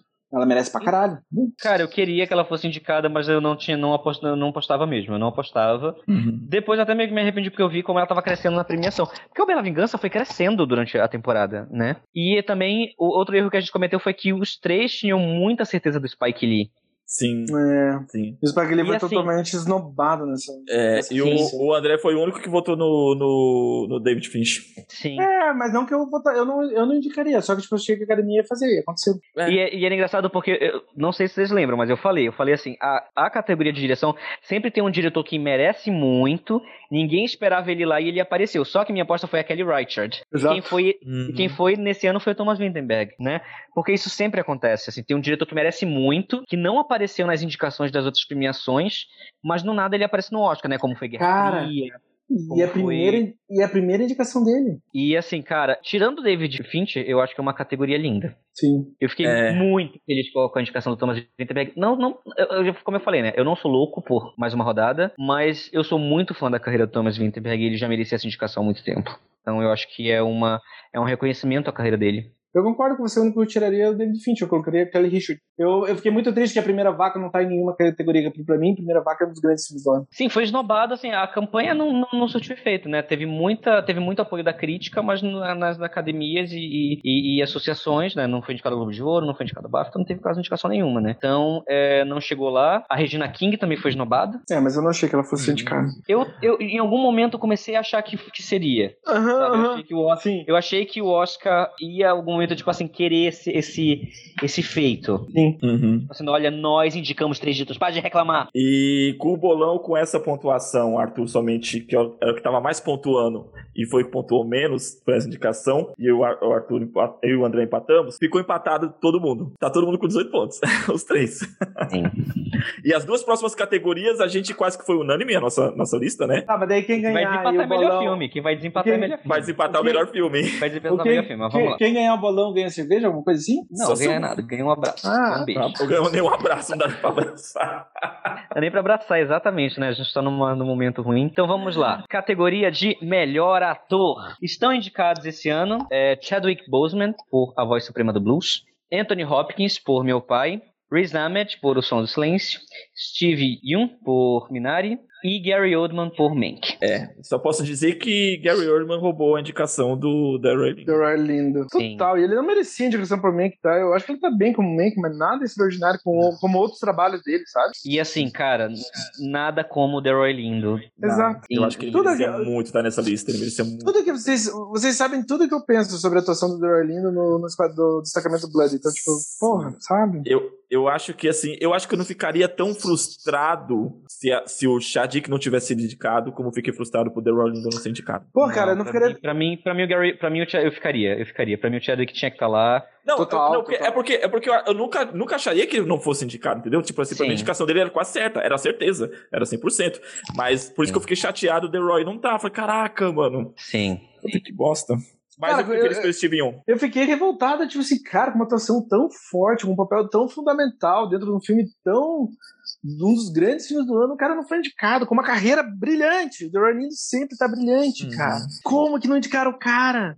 Ele foi indicado na maioria dos prêmios, não foi? Sim. Sim. E daí o a- Gary Oldman, de novo, tipo assim, porra, É. por Mank, por Mank. Ouvi, ouvi um pessoal comentando sobre. A, era um, um, um programa sobre a carreira do Gary Oldman. Diz que ele é um, um, um ator excepcional, que ele é muito versátil, extremamente versátil. Só que quando ele grita, ele vira Gary Oldman. Todo personagem dele, quando começa a gritar, parece que ele sai do personagem e vira Gary Oldman. da Gary Oldman. Ah, é bobagem, sabe? Ele já fez tanto tipo de personagem, eu não concordo com, esse, com essa declaração. Quem fez Mas ele declaração? grita, mas ele grita, mas ele grita em todos os. Ele grita quase em todos, Não, todos os ele personagens grita. dele. Geral, Até, os até como comissário Gordon, ele fica gritando. Ah, até como o Drácula, ele grita, ele sempre grita, ele grita sempre diferente, por isso que ele, ele- eu acho ele, ele- ó, Não, tem, ele- essa, tem essa questão, tipo assim, de atores camaleões, talvez o Gary Oldman seja o ator mais camaleão de todos, mais que o Daniel Day-Lewis, de certa forma, porque ele já fez todo tipo de personagem, tipo assim, meu, você já viu o Sid Vicious? Tipo, cara, ele interpretou até o fucking Sid Vicious, do Sex Pistols, então, tipo assim, ele, o cara que fez isso, fez Winston Churchill e fez George Smile, fez Drácula,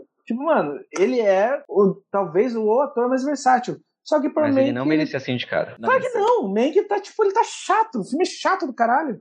E olha que eu amo o Cidadão Kane, só, tipo, Mank é um filme ok. Ele, como Mank, se para, ele tá, tipo, um outro ator faria melhor, sabe? Nossa. E outra coisa, cara, tirar o The Roy Lindo é sacanagem demais. É muito Tirar o The Roy errado. É sacanagem demais, demais, demais, demais, demais. Ó, eu tô extremamente feliz pela indicação do Steve Young, mas eu, Também. mas eu acho que essa categoria vai ficar entre Chadwick e Anthony Hopkins. Vai ser um dos Eu dois. acho que mas Chadwick leva. Provavelmente Chad- Chadwick. É, também acho que Chadwick. É, eu acho que ele vai levar, sem dúvida. Apesar de que meu favorito é o Riz Ahmed por O Som do Silêncio. É a minha atuação favorita entre os cinco indicados. Ele é meu favorito. Mas acho que não tem, assim, dúvidas, né, de que o Chadwick vai levar. Eu quero muito ver o Anthony Hopkins, meu pai. É, eu também. Tá disponível, né? É, ainda não achei também, não. E a gente errou é, nisso, né? A gente, a gente, por exemplo, eu acertei o Steve 1, mas é, é, não, eu errei o The Roy Lindo. O André não colocou o Steve 1, botou o Gary Oldman, acertou o Gary Oldman, mas não botou o The Roy Lindo. Todo mundo errou o The Roy Lindo, e é nesse ponto. Sim. Eu fiquei extremamente feliz com a indicação do Steven Yeun, porque ele é um ator que eu adoro e eu acho que ele já deveria ter sido indicado por Burnie. Pra mim foi uma decepção quando ele não foi indicado por Burnie. Então ver, ver ele por Minari, eu, tipo, eu adoro, eu fucking adoro esse cara. É, não, eu amo ele desde The Walking Dead. Não, eu, eu, Walking Dead, whatever, eu gosto do Steven Yeun. Eu li o gibi do Walking Dead. Não, não, não, ele, ele, ele realmente, ele na série é incrível. O personagem E dele. no, Cara, no bolão todo mundo empatou, né? Porque todo mundo acertou quatro, né? Todo mundo acertou É. quatro. Melhor atriz, a gente tem indicados Viola Davis por A Voz Suprema do Blues, Andra Day por Estados Unidos vs Billie Holiday, Vanessa Kirby por Pieces of a Woman, Frances Uhum. McDormand por Nomadland e Carey Mulligan por Bela Vingança. Também a gente só errou o um, que foi a Underday, e entrou no lugar do. No caso, a gente tinha apostado na Zendaya. é, Zandeia. É Nós três apostamos verdade. nela. E ela não apareceu na foto. Foi Tá, alguém, alguém, alguém viu Meu, foi os Estados Unidos contra a Billy Day? Eu não vi, mas assim, Sim, não só vi. ela foi esnobada, mas o filme também foi esnobado e tudo, né? Ah. Malcolm e Mary, ah. Malcolm Mary não apareceu em nada, nada, nada, nada. Então, eu já esperava que não aparecesse em nada, ah, menos atuações, porque é um filme que se baseia em atuações, né? Exato. Esse ano foi um, foi, um, foi um ano em que muitos filmes tiveram o mesmo vibe, que é tipo um filme que parece peça. One Night in Miami, Malcolm e Mary, A Voz Suprema do Blues, né? É, mas a, a- Vai ter um comentário eu- lá pra frente que eu quero fazer, mas. mas eu, E- eu acreditava que ele poderia ter sido indicado pelo menos em fotografia. Não, mas eu, eu acho a fotografia ok. Assim, é uma fotografia preto e branco bonito. Não acho que é um trabalho excepcional. Não, eu gosto muito da fotografia. E você acha o set de Chicago excepcional? Calado, André. Mas enfim, todo mundo errou a Zendaya, a gente acertou todo o resto. Eu, eu vi Billie Holiday versus Estados Unidos, né? hum, E aí? Cara, é muito filme. fi- É, é o que a gente sempre cita em filme biográfico. hum. Sim. Só que a atuação dela é realmente assim, não é, não é aquela atuação automática. Eu não, eu não compararia ela, por exemplo, a, a Renée Zellweger em Judy ou a o Rami Malek em Bohemian Rhapsody. Eu não acho que é esse caso.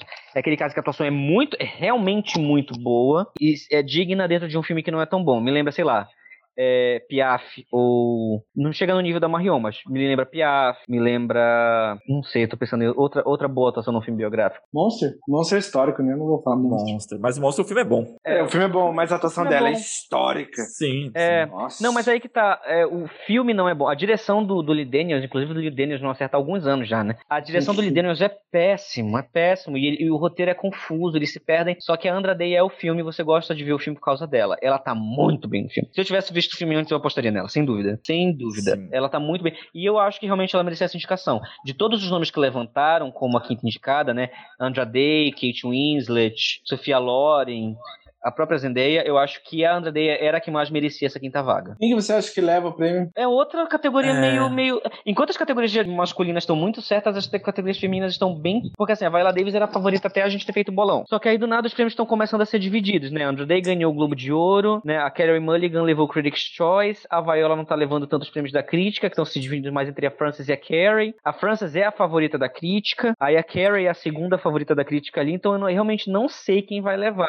Eu, acho que a Carey Mulligan vai levar. E outra coisa, Cara, a Carey Mulligan não foi indicada ao BAFTA, né? Ela, ela é britânica, mas o filme não foi lançado no, no- na Inglaterra a tempo, então, tipo, da- das indicadas a melhor atriz no Oscar, só tem duas no BAFTA, que é a Vanessa Kirby e a Fr- Frances McDormand. Então, possivelmente a Frances McDormand vai levar o BAFTA. Então, eu não sei como é que vai ficar essa divisão. Eu acho que a Carey Mulligan leva. Eu também. Mas eu acho que tem chances grandes da, ou da Frances ou da Viola surpreenderem levando. Mas esse seria o terceiro Oscar da Frances. não sei. Seria, eu, mas eu não Caralho. acho que é absurdo ela levar. Eu não acho que é É, absurdo ela Não, levar. não acho, Não, eu não acho nada absurdo. Até eu acho meio Não tô esperado. falando mas- absurdo, eu não, eu não tô falando absurdo por causa de- do, do- do- da qualidade Uhum. da atuação dela. Mas eu tô falando absurdo assim de realmente ter muitas chances dela levar, logisticamente falando. É, é, realmente tem uma categoria muito difícil. Eu sinto uma vibe até que. Eu sinto uma vibe até que a Frances McDormand não quer levar esse terceiro Oscar, sabe? Eu não acho que ela quer levar esse terceiro Oscar, porque, tipo. É, enfim. é, é, é, Vou ficar enchendo o saco dela, né? Acredito que esse- não, acredito que esse se- seja o sentimento dela também, E, pelo que ela discursa, é, pelo que ela se posiciona. Sim, e outra coisa é, que é importante falar: vai ser a primeira vez que a gente tem duas mulheres negras indicadas a melhor atriz desde 1973. Quem A foi em gente não- 73? Foi a Diana Ross por Lady Sings the Blues e a, a Cicely Tyson por Sounder. E quem ganhou foi a Liza Minnelli por Cabaré. Mas foi a última vez que duas mulheres negras foram indicadas na mesma categoria. De resto, só uma de alguma, de alguma etnia diferente não seja branca, caucasiana, né? É, mas eu acho que também, mas eu acho que também, né, vamos falar a real, nunca aconteceu de dois atores negros, é, um ator muçulmano, um ator um, negro, um ator negro e um ator asiático serem indicados na mesma categoria. Sim. Tipo, Não, nunca aconteceu. É. Sim. Vamos, vamos inverter a, a situação. Das cinco, quem vocês acham que tem menos chance? Acho que a Andra Day é o grande azarão, né? É, também, também, ela, total, Andra Day. E eu acho que a Vanessa Kirby, ela. Pra, vocês não sabem, o, o Shia LaBeouf, ele foi. Ele entrou numa polêmica agora, né, em relação a estupro e coisas do tipo, né? Se não me engano, se eu estiver falando besteira, por favor, me corrijam. É assédio, é assédio não, Assédio, é, ah, mas não, não, tô falando besteira, desculpa. É, Agressão? É, é agressão, relação abusiva com a ex, que é tipo a FKA Trigger, é uma cantora. E devido Deixa a isso, É um relacionamento bem Ah, abusivo, assim. É, e devido a isso, a Netflix cancelou toda a divulgação de Pieces of a Woman porque ele tá no filme. Que merda. Então, então assim, isso, isso persona- O afeta. personagem dele é problemático no filme. É, não, e isso afeta a Vanessa Kirby diretamente, porque ela a, a atuação dela não é divulgada, né? Aquela coisa, né? Quem é visto é lembrado. Então eu Uhum. acho que a Vanessa Kirby e a Andra Day não tem chances de ganhar esse Oscar, É. né? Então. E, mas assim, eu queria, eu queria que a Viola ganhasse também, porque, cara, são já 19 anos sem uma negra ganhar e só uma até hoje ganhou, e a, a fucking Viola Davis, num ano que tá super, super disputado, ela tá ótima no filme. E ela é merecedora também, né? E outra coisa, du- duas vezes que uma negra é indicada, duas negras são indicadas na categoria, e de novo nenhuma das duas vai ganhar, sendo que uma merecia ganhar, né? Como foi o caso da Cecily Tyson em 74. Eu ouvi algumas críticas negativas em relação à atuação da Viola, mas eu discordo das críticas que eu ouvi. Tipo, assim, eu acho que é mais porque o personagem dela não é carismático. As pessoas Sim. têm que assim da dramatização dela. E que o Shadik meio que rouba a cena, né? Ele rouba o filme pra ele. Tipo, eu, também, eu, não, eu não concordo com essas críticas, mas rolou uma, é, uma parada assim. concordo. É, tem, Também também tem, uma questão, tem uma questão que a galera tá, tipo assim, ah, chega de atuações com, com maquiagem, com, com não sei o quê, e a Viola justamente caiu numa atuação de- dessa nesse ano em que tá todo mundo reclamando disso. Uhum. né? Tipo tipo assim, tá todo mundo reclamando de sempre premiar as atuações com muita caracterização. E que, que não é uma coisa ruim, mas realmente, assim, de 500 anos pra cá, só que eu preferia que premiassem a Viola esse ano do que tivesse premiado a Renée Zellweger ano passado, sabe? Se foi esse o caso. É. Mas é, então, mas no bolão todo mundo também empatou, Empatou, tá todo mundo com todo 34 pontos. porque ninguém apostou na, na Andra Day, todo mundo apostou na Zendaya. É. Vamos lá, melhor filme. Foram indicados em melhor filme Meu Pai, Judas e Messias Negro, Mank, Minari, Nomadland, Bela Vingança, O Som do Silêncio e Os Sete de Chicago. Como ficou o nosso bolão? Tan, tan, tan. Dos oito indicados, o Arthur acertou sete. Do, dos oito, o André acertou seis. E eu acertei cinco. Ou seja, o Arthur foi o que mais pontuou. Cusão. e o Arthur levou o bolão, nosso bolão, com 43 pontos. Eu, o André em segundo lugar, 42. E eu em 41. Nada surpreendente esse bolão. Bom, Não. bom se, se, se prepare, depois, se prepare, depois da pandemia eu vou te dar um abraço e um beijo, então. Os É, Sete churrasco. indicados, eu acho que eu só errei é, Minari, né? Eu só errei Minari, foi. Só Não, eu Minari. acertei Minari. Não, eu acertei Não, Minari. pera, pera. Que? Cê- Ah, cê eu não errou- apostei em meu pai. Eu errei meu pai. É, você errou. É, Errei meu pai. Esse mesmo. O Arthur foi o Nossa, único cara. que votou, foi o único que votou no Judas Black Messiah. E o... Mas sabe por quê? Eu lembro que o Hum. Judas Black Messiah, ele teve o embargo da crítica, e o embargo da crítica acabou no dia que a gente fez o podcast. Ah, é verdade, você já comentou naquele podcast. Eu, eu tinha comentado é, que o embargo da crítica começou e eu falei, gente, a crítica virou cadelinha desse filme. Então eu acho que tem uma chance aí desse filme aparecer de última hora, né? O filme é foda, né? E uns, uns filmes que você acho que, tipo assim, foi apostado, e eu vi um comentário, né, do- no site do Roger Ebert, né, que muita gente achou que One Night Miami ou A Voz Suprema do Blues, né, seria indicado. E aí o cara falou assim: que bom que deixaram claro pra todo mundo que o prêmio é de melhor filme, não de melhor peça filmada. Aí o pessoal falou assim, não sei se. Aí, tipo, ao mesmo tempo que foi uma indireta a, ao One Night in Miami e, e a Voz Suprema do Blues, foi uma indireta à campanha pesada que a Disney fez a Hamilton. Quem a Ô, gente, esperava tô- que ficou de fora foi Bacurau, do André, né? A gente esperava que ficou de Aham. fora. É, Never Really Sometimes Always, eu tinha apostado, ficou de fora. Todo E mundo tinha apostado em destacamento Blood. Todo mundo tinha apostado. É, exato, Destacamento Blood, ficou de fora. Cara, ficou de fora. e Relatos do Mundo. Todo mundo apostou também. Sim. Sim, eu tô vendo aqui, o meu pai teve seis indicações, caralho. E lembra que eu falei que se o filme fosse indicado era pela qualidade dele, porque a, a, a indicação tava. Será que esse filme é foda mesmo? Tá todo Cara, mundo falando que o todo- filme é foda. é, e muita gente tá falando que o Florian devia ter sido indicado direção. Então eu tô, eu tô bem ansioso pra ver. Ah, Cara, se o filme chegar lá sem, sem campanha, só, pela, só pelo mérito da qualidade dele, Alguma coisa tem, né? Definitivamente eu sei que a atuação do Tony Hawks deve ser genial, mas o resto eu não sei. Não, tá todo mundo falando que o filme é muito bom. E a adaptação é tipo assim, era o tipo de filme que seria uma peça filmada, mas o cara conseguiu adaptar pra cinema. Tanto que umas duas críticas que eu li, a comparação era com Moonlight, no sentido de, de adaptação. De adaptação, sabe? Tipo assim, como o cara conseguiu. Tipo assim, tu não consegue imaginar aquilo como uma peça. De tão cinematográfico que o filme virou. Sabe? E todo mundo falou que a Olivia Colman tá, tipo, se tivesse campanha ela ganhava, né? É, e, e todo mundo falando que é, é a atuação da carreira do Anthony Hopkins, o que já quer dizer muita coisa. Eu acho que dos filmes que eu não vi ainda do Oscar, eu acho que esse é o que eu- que eu não vi ainda que eu mais quero ver, sabe?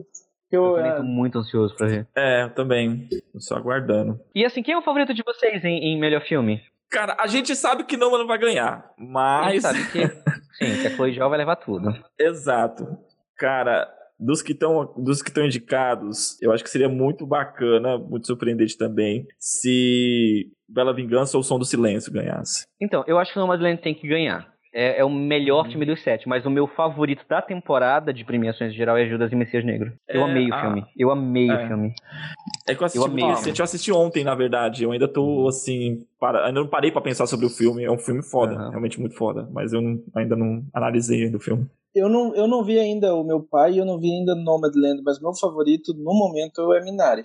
Eu votaria Eu não no vi o Minari. Nomadland. Por quê? Por- Porque eu, eu queria ver, tipo, na melhor fucking qualidade possível e fiquei esperando, esperando, Mas esperando. já só tem. isso. Mas eu queria, tipo assim, mas eu queria ver, tipo, sabe, tipo, em Você quer ir 4K. pro cinema? Eu queria ir pro cinema, sem máscara e com, com uma Ah, vai se menina. fuder, e- vê logo o filme. Só não vi por causa disso, tá ligado? Só não vi por causa disso.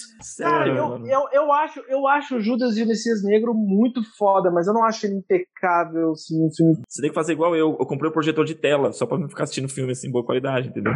Ah, eu quero Ó, sobre Judas e Messias Negro, um- uma questão sobre o filme, assim, que pra mim eu ainda não sei o, o que pensar, é as cenas entre ele e o oficial do FBI. Elas são sempre a mesma nota. Isso não é crítica minha, tá? Isso é Hum. crítica que eu li em lugares. Tipo assim, Hum.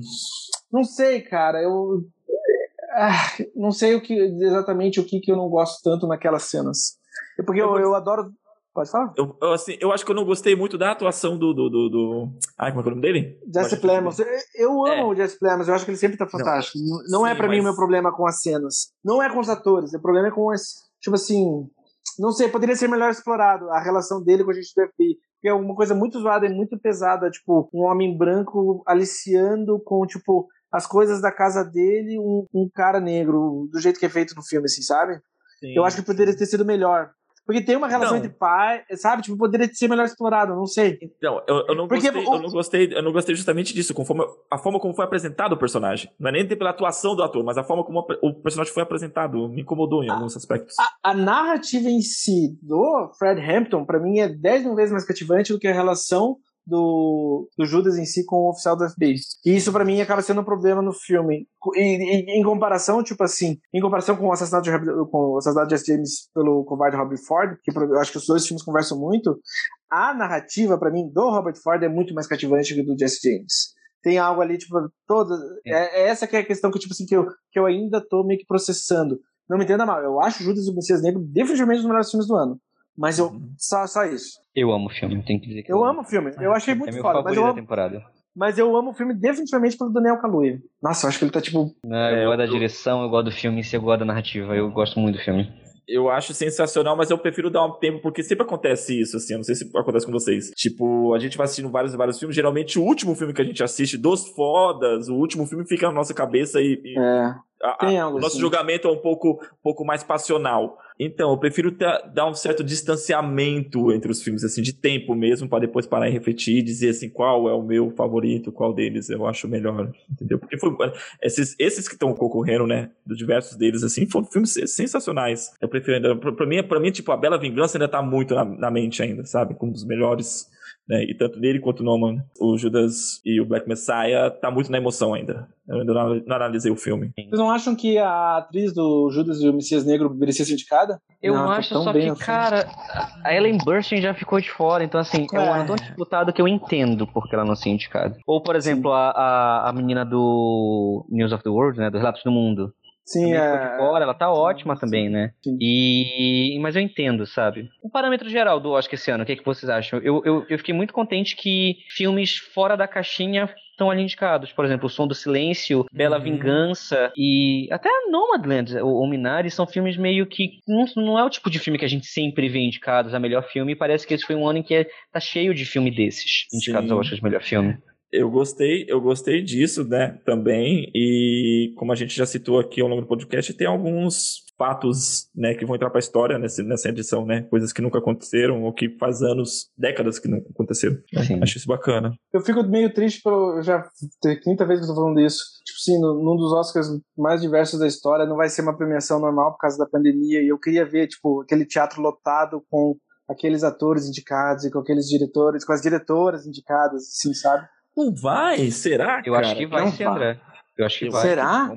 Vai ser, mas... Pelo que eu entendi, a cerimônia é, é, vai acontecer, mas vai ser. Tipo assim, eles estão dando um jeito de ser do jeito que vai ser sim. Teve o Grammy esse final de semana, vocês viram alguma coisa? Eu, eu, vi que não, não foi pela internet, né? Não, teve as mesinhas, teve. O Grammy foi, foi mais. Foi a que mais se manteve fiel, assim.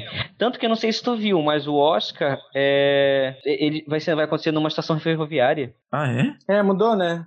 É, não vai ser no, no, teatro de sempre, vai ser numa estação ferroviária, justamente porque é um espaço mais aberto. Então eu acho que vai acontecer sim. Bom, de qualquer maneira, eu fiquei bem feliz pela diversidade, finalmente, das categorias principais. É, mas fiquei bem chateado com a esnobação do, Sacramento Blood e, especialmente, especialmente o do The Roy Lindo, eu fiquei bem zoado. Mas eu fiquei feliz no geral, especialmente pelo que você falou também dos filmes fora da caixinha. Realmente, alguns filmes que não, normalmente não seriam indicados estão lá presentes. Só um Silêncio em especial. Que é um filme, de, de certa maneira, um filme bem pequeno, né?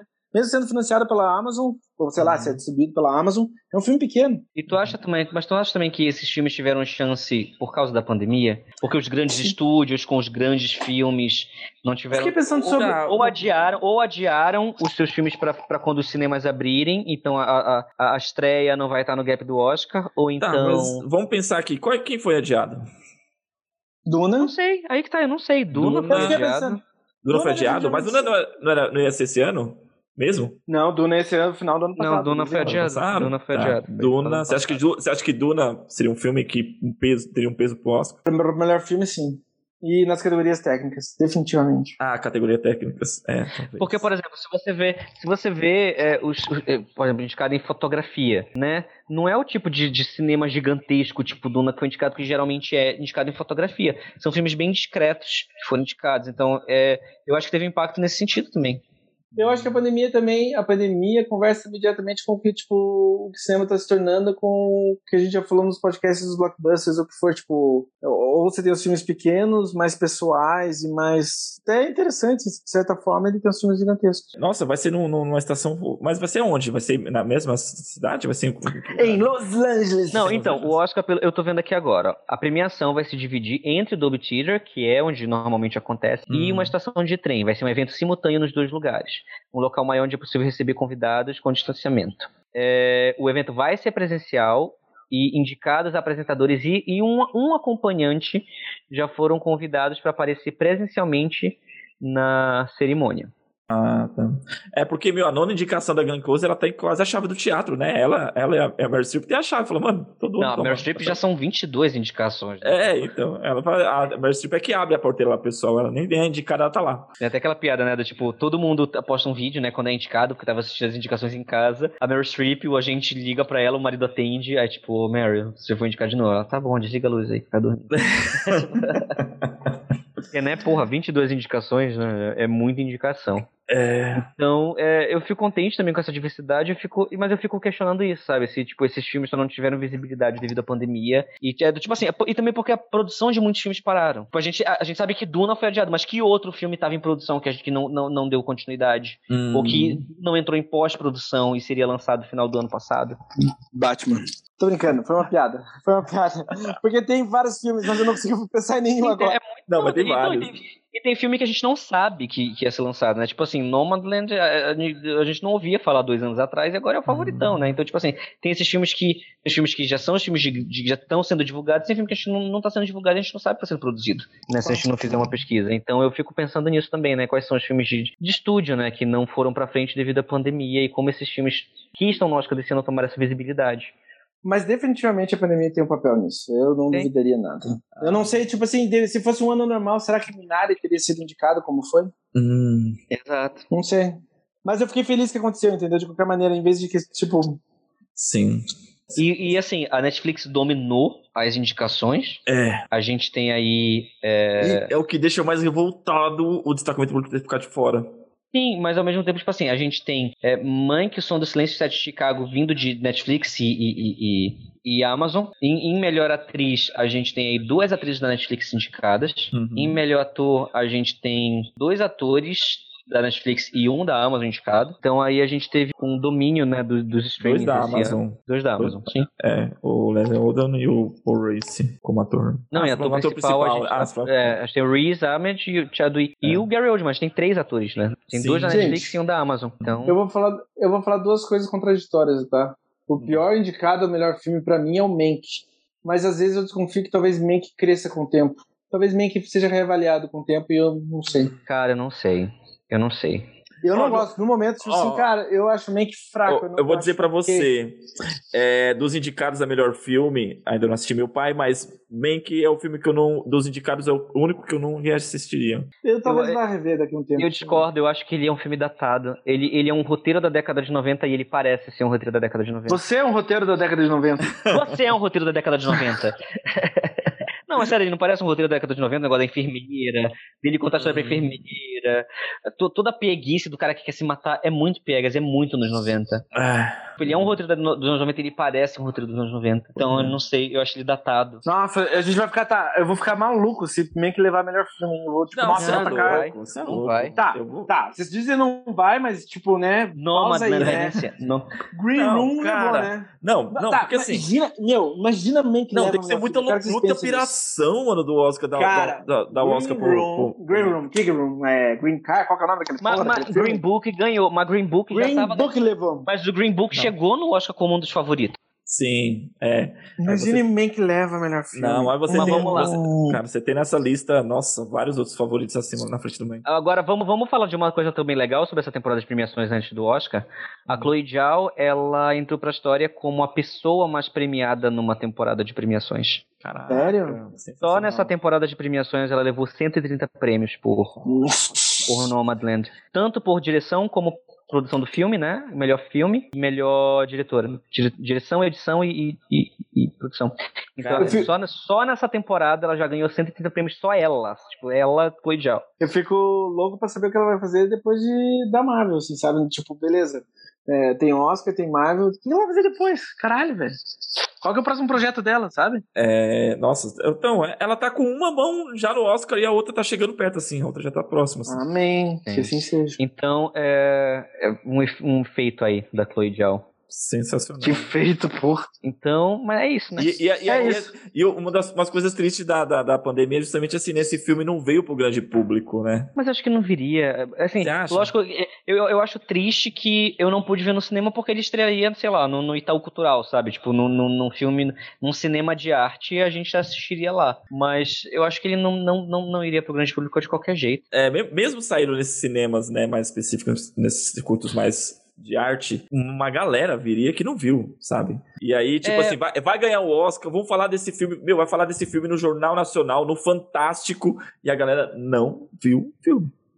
Pelo menos eu- falar do filme, sabe? Mas eu, assim, eu, eu, eu acho que é o contrário, na verdade, sabe? Eu acho que. Eu, eu tenho a impressão de que é o contrário. Eu acho que, como foi a temporada que a gente mais teve filmes que já foram direto pro streaming devido à pandemia, foi a temporada que mais o público teve acesso e conhecimento de que esses filmes existem. Não, Tipo assim, teve muito filme que eu, que eu pude ver com a minha família, que minha família, por exemplo, se fosse pro cinema, eu ia sozinho no cinema assistir. Uhum. Mas minha mãe e minha irmã não. Tipo, Eu acho-. Eu acho que o próprio set de Chicago, sabe? Tipo, a galera não necessariamente iria tanto no cinema ver o filme. E é um filme sim, pop, né? Sim, mas, mas você tá falando desses filmes que saíram no stream, beleza, mas não, não saiu no stream, não saiu no cinema, É, mas não saiu em lugar nenhum, entendeu? Por enquanto. Vai, não, Por vai. enquanto. Vai Ou- ou se E não- se- depois que ganhar, certeza. Certeza. Não, e também, não, mas também, tipo assim, ó, o caso, o set de Chicago não era do Netflix. Netflix, só depois da pandemia, no meio da pandemia, tipo assim, ah, tem que lançar o filme, tem que lançar o filme. O, daí o Netflix comprou os direitos de, de distribuição e daí aconteceu, entendeu? Mas não é do Netflix. Hum, Mas acho que o Nomadland já foi comprado, não já? Se sei. for, dá pela Amazon, né? Não, é, o, o Nomadland foi comprado pela Disney Plus e vai estrear Ah, dia 17 de abril. ah. do Disney Plus na, no Star, né? Com, com certeza É. vai, vai entrar na, no Star. É, mas é por causa da porra da relação com a, da, com a Disney, que é maravilhoso nesse caso. Sim. Sim, é. Então, assim, é, então, por exemplo, isso, sabe? É tipo um filme que vai estar lá no streaming, a galera vai poder. A galera que não ia ter nem, nem ideia de que esse filme existe. E até Qual- uns filmes é? viraram pop, tipo. Qual é o lançamento? Qual, qual a data? 17 de abril, 17 de Tá abril. pertíssimo. Daqui um mês. É, menos de um mês. Menos de um Menos de mês. um mês. Legal. daqui a um mês. Bacana. Fico feliz. Então é, então é isso, assim, é, mas ao mesmo tempo é triste porque não foi no cinema, né? Eu queria ver Nomadland no cinema, mas, assim. Eu também. Mas assim, é engraçado, porque Nomadland não é um filme que eu amo, mas é um filme que eu gosto muito. Tipo, eu não, eu não consigo estabelecer uma conexão emotiva com o filme. Eu consigo ver que é um grande filme. Eu assisti, eu fiquei, uau, que filme foda. Mas não é aquele tipo de filme que eu me conecto, que eu choro, que eu fico. o que, Você tá, me- você tá com vontade de ver o The Rider, o anterior dela? Assistiu, Arthur? Não, eu não vi. Mas eu tenho aqui. Mas tá eu tenho com- baixada. Eu tenho ele baixado aqui. Veja.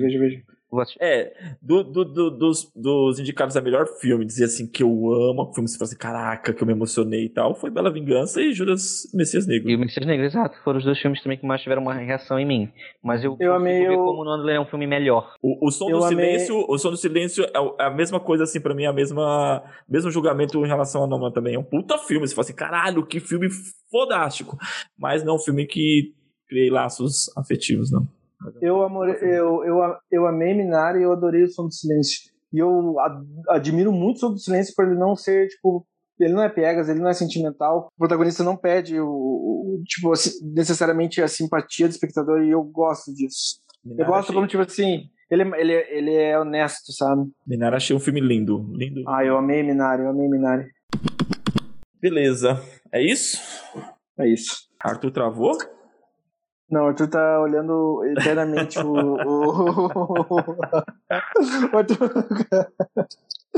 tá olhando eternamente o presente, o passado e o futuro. Ele não sabe. Ah, Todos nós estamos lá. Arthur, você travou de um jeito tão, tão Poético. bonitinho, tão poético, assim, fazendo uma carinha. Cara, de um jeito profundo. Não, ele olhou, ele pensou. Eu digo exatamente o que a gente tá pensando naquele momento. Eu tava pensando assim, desde o primeiro Deixa eu falar.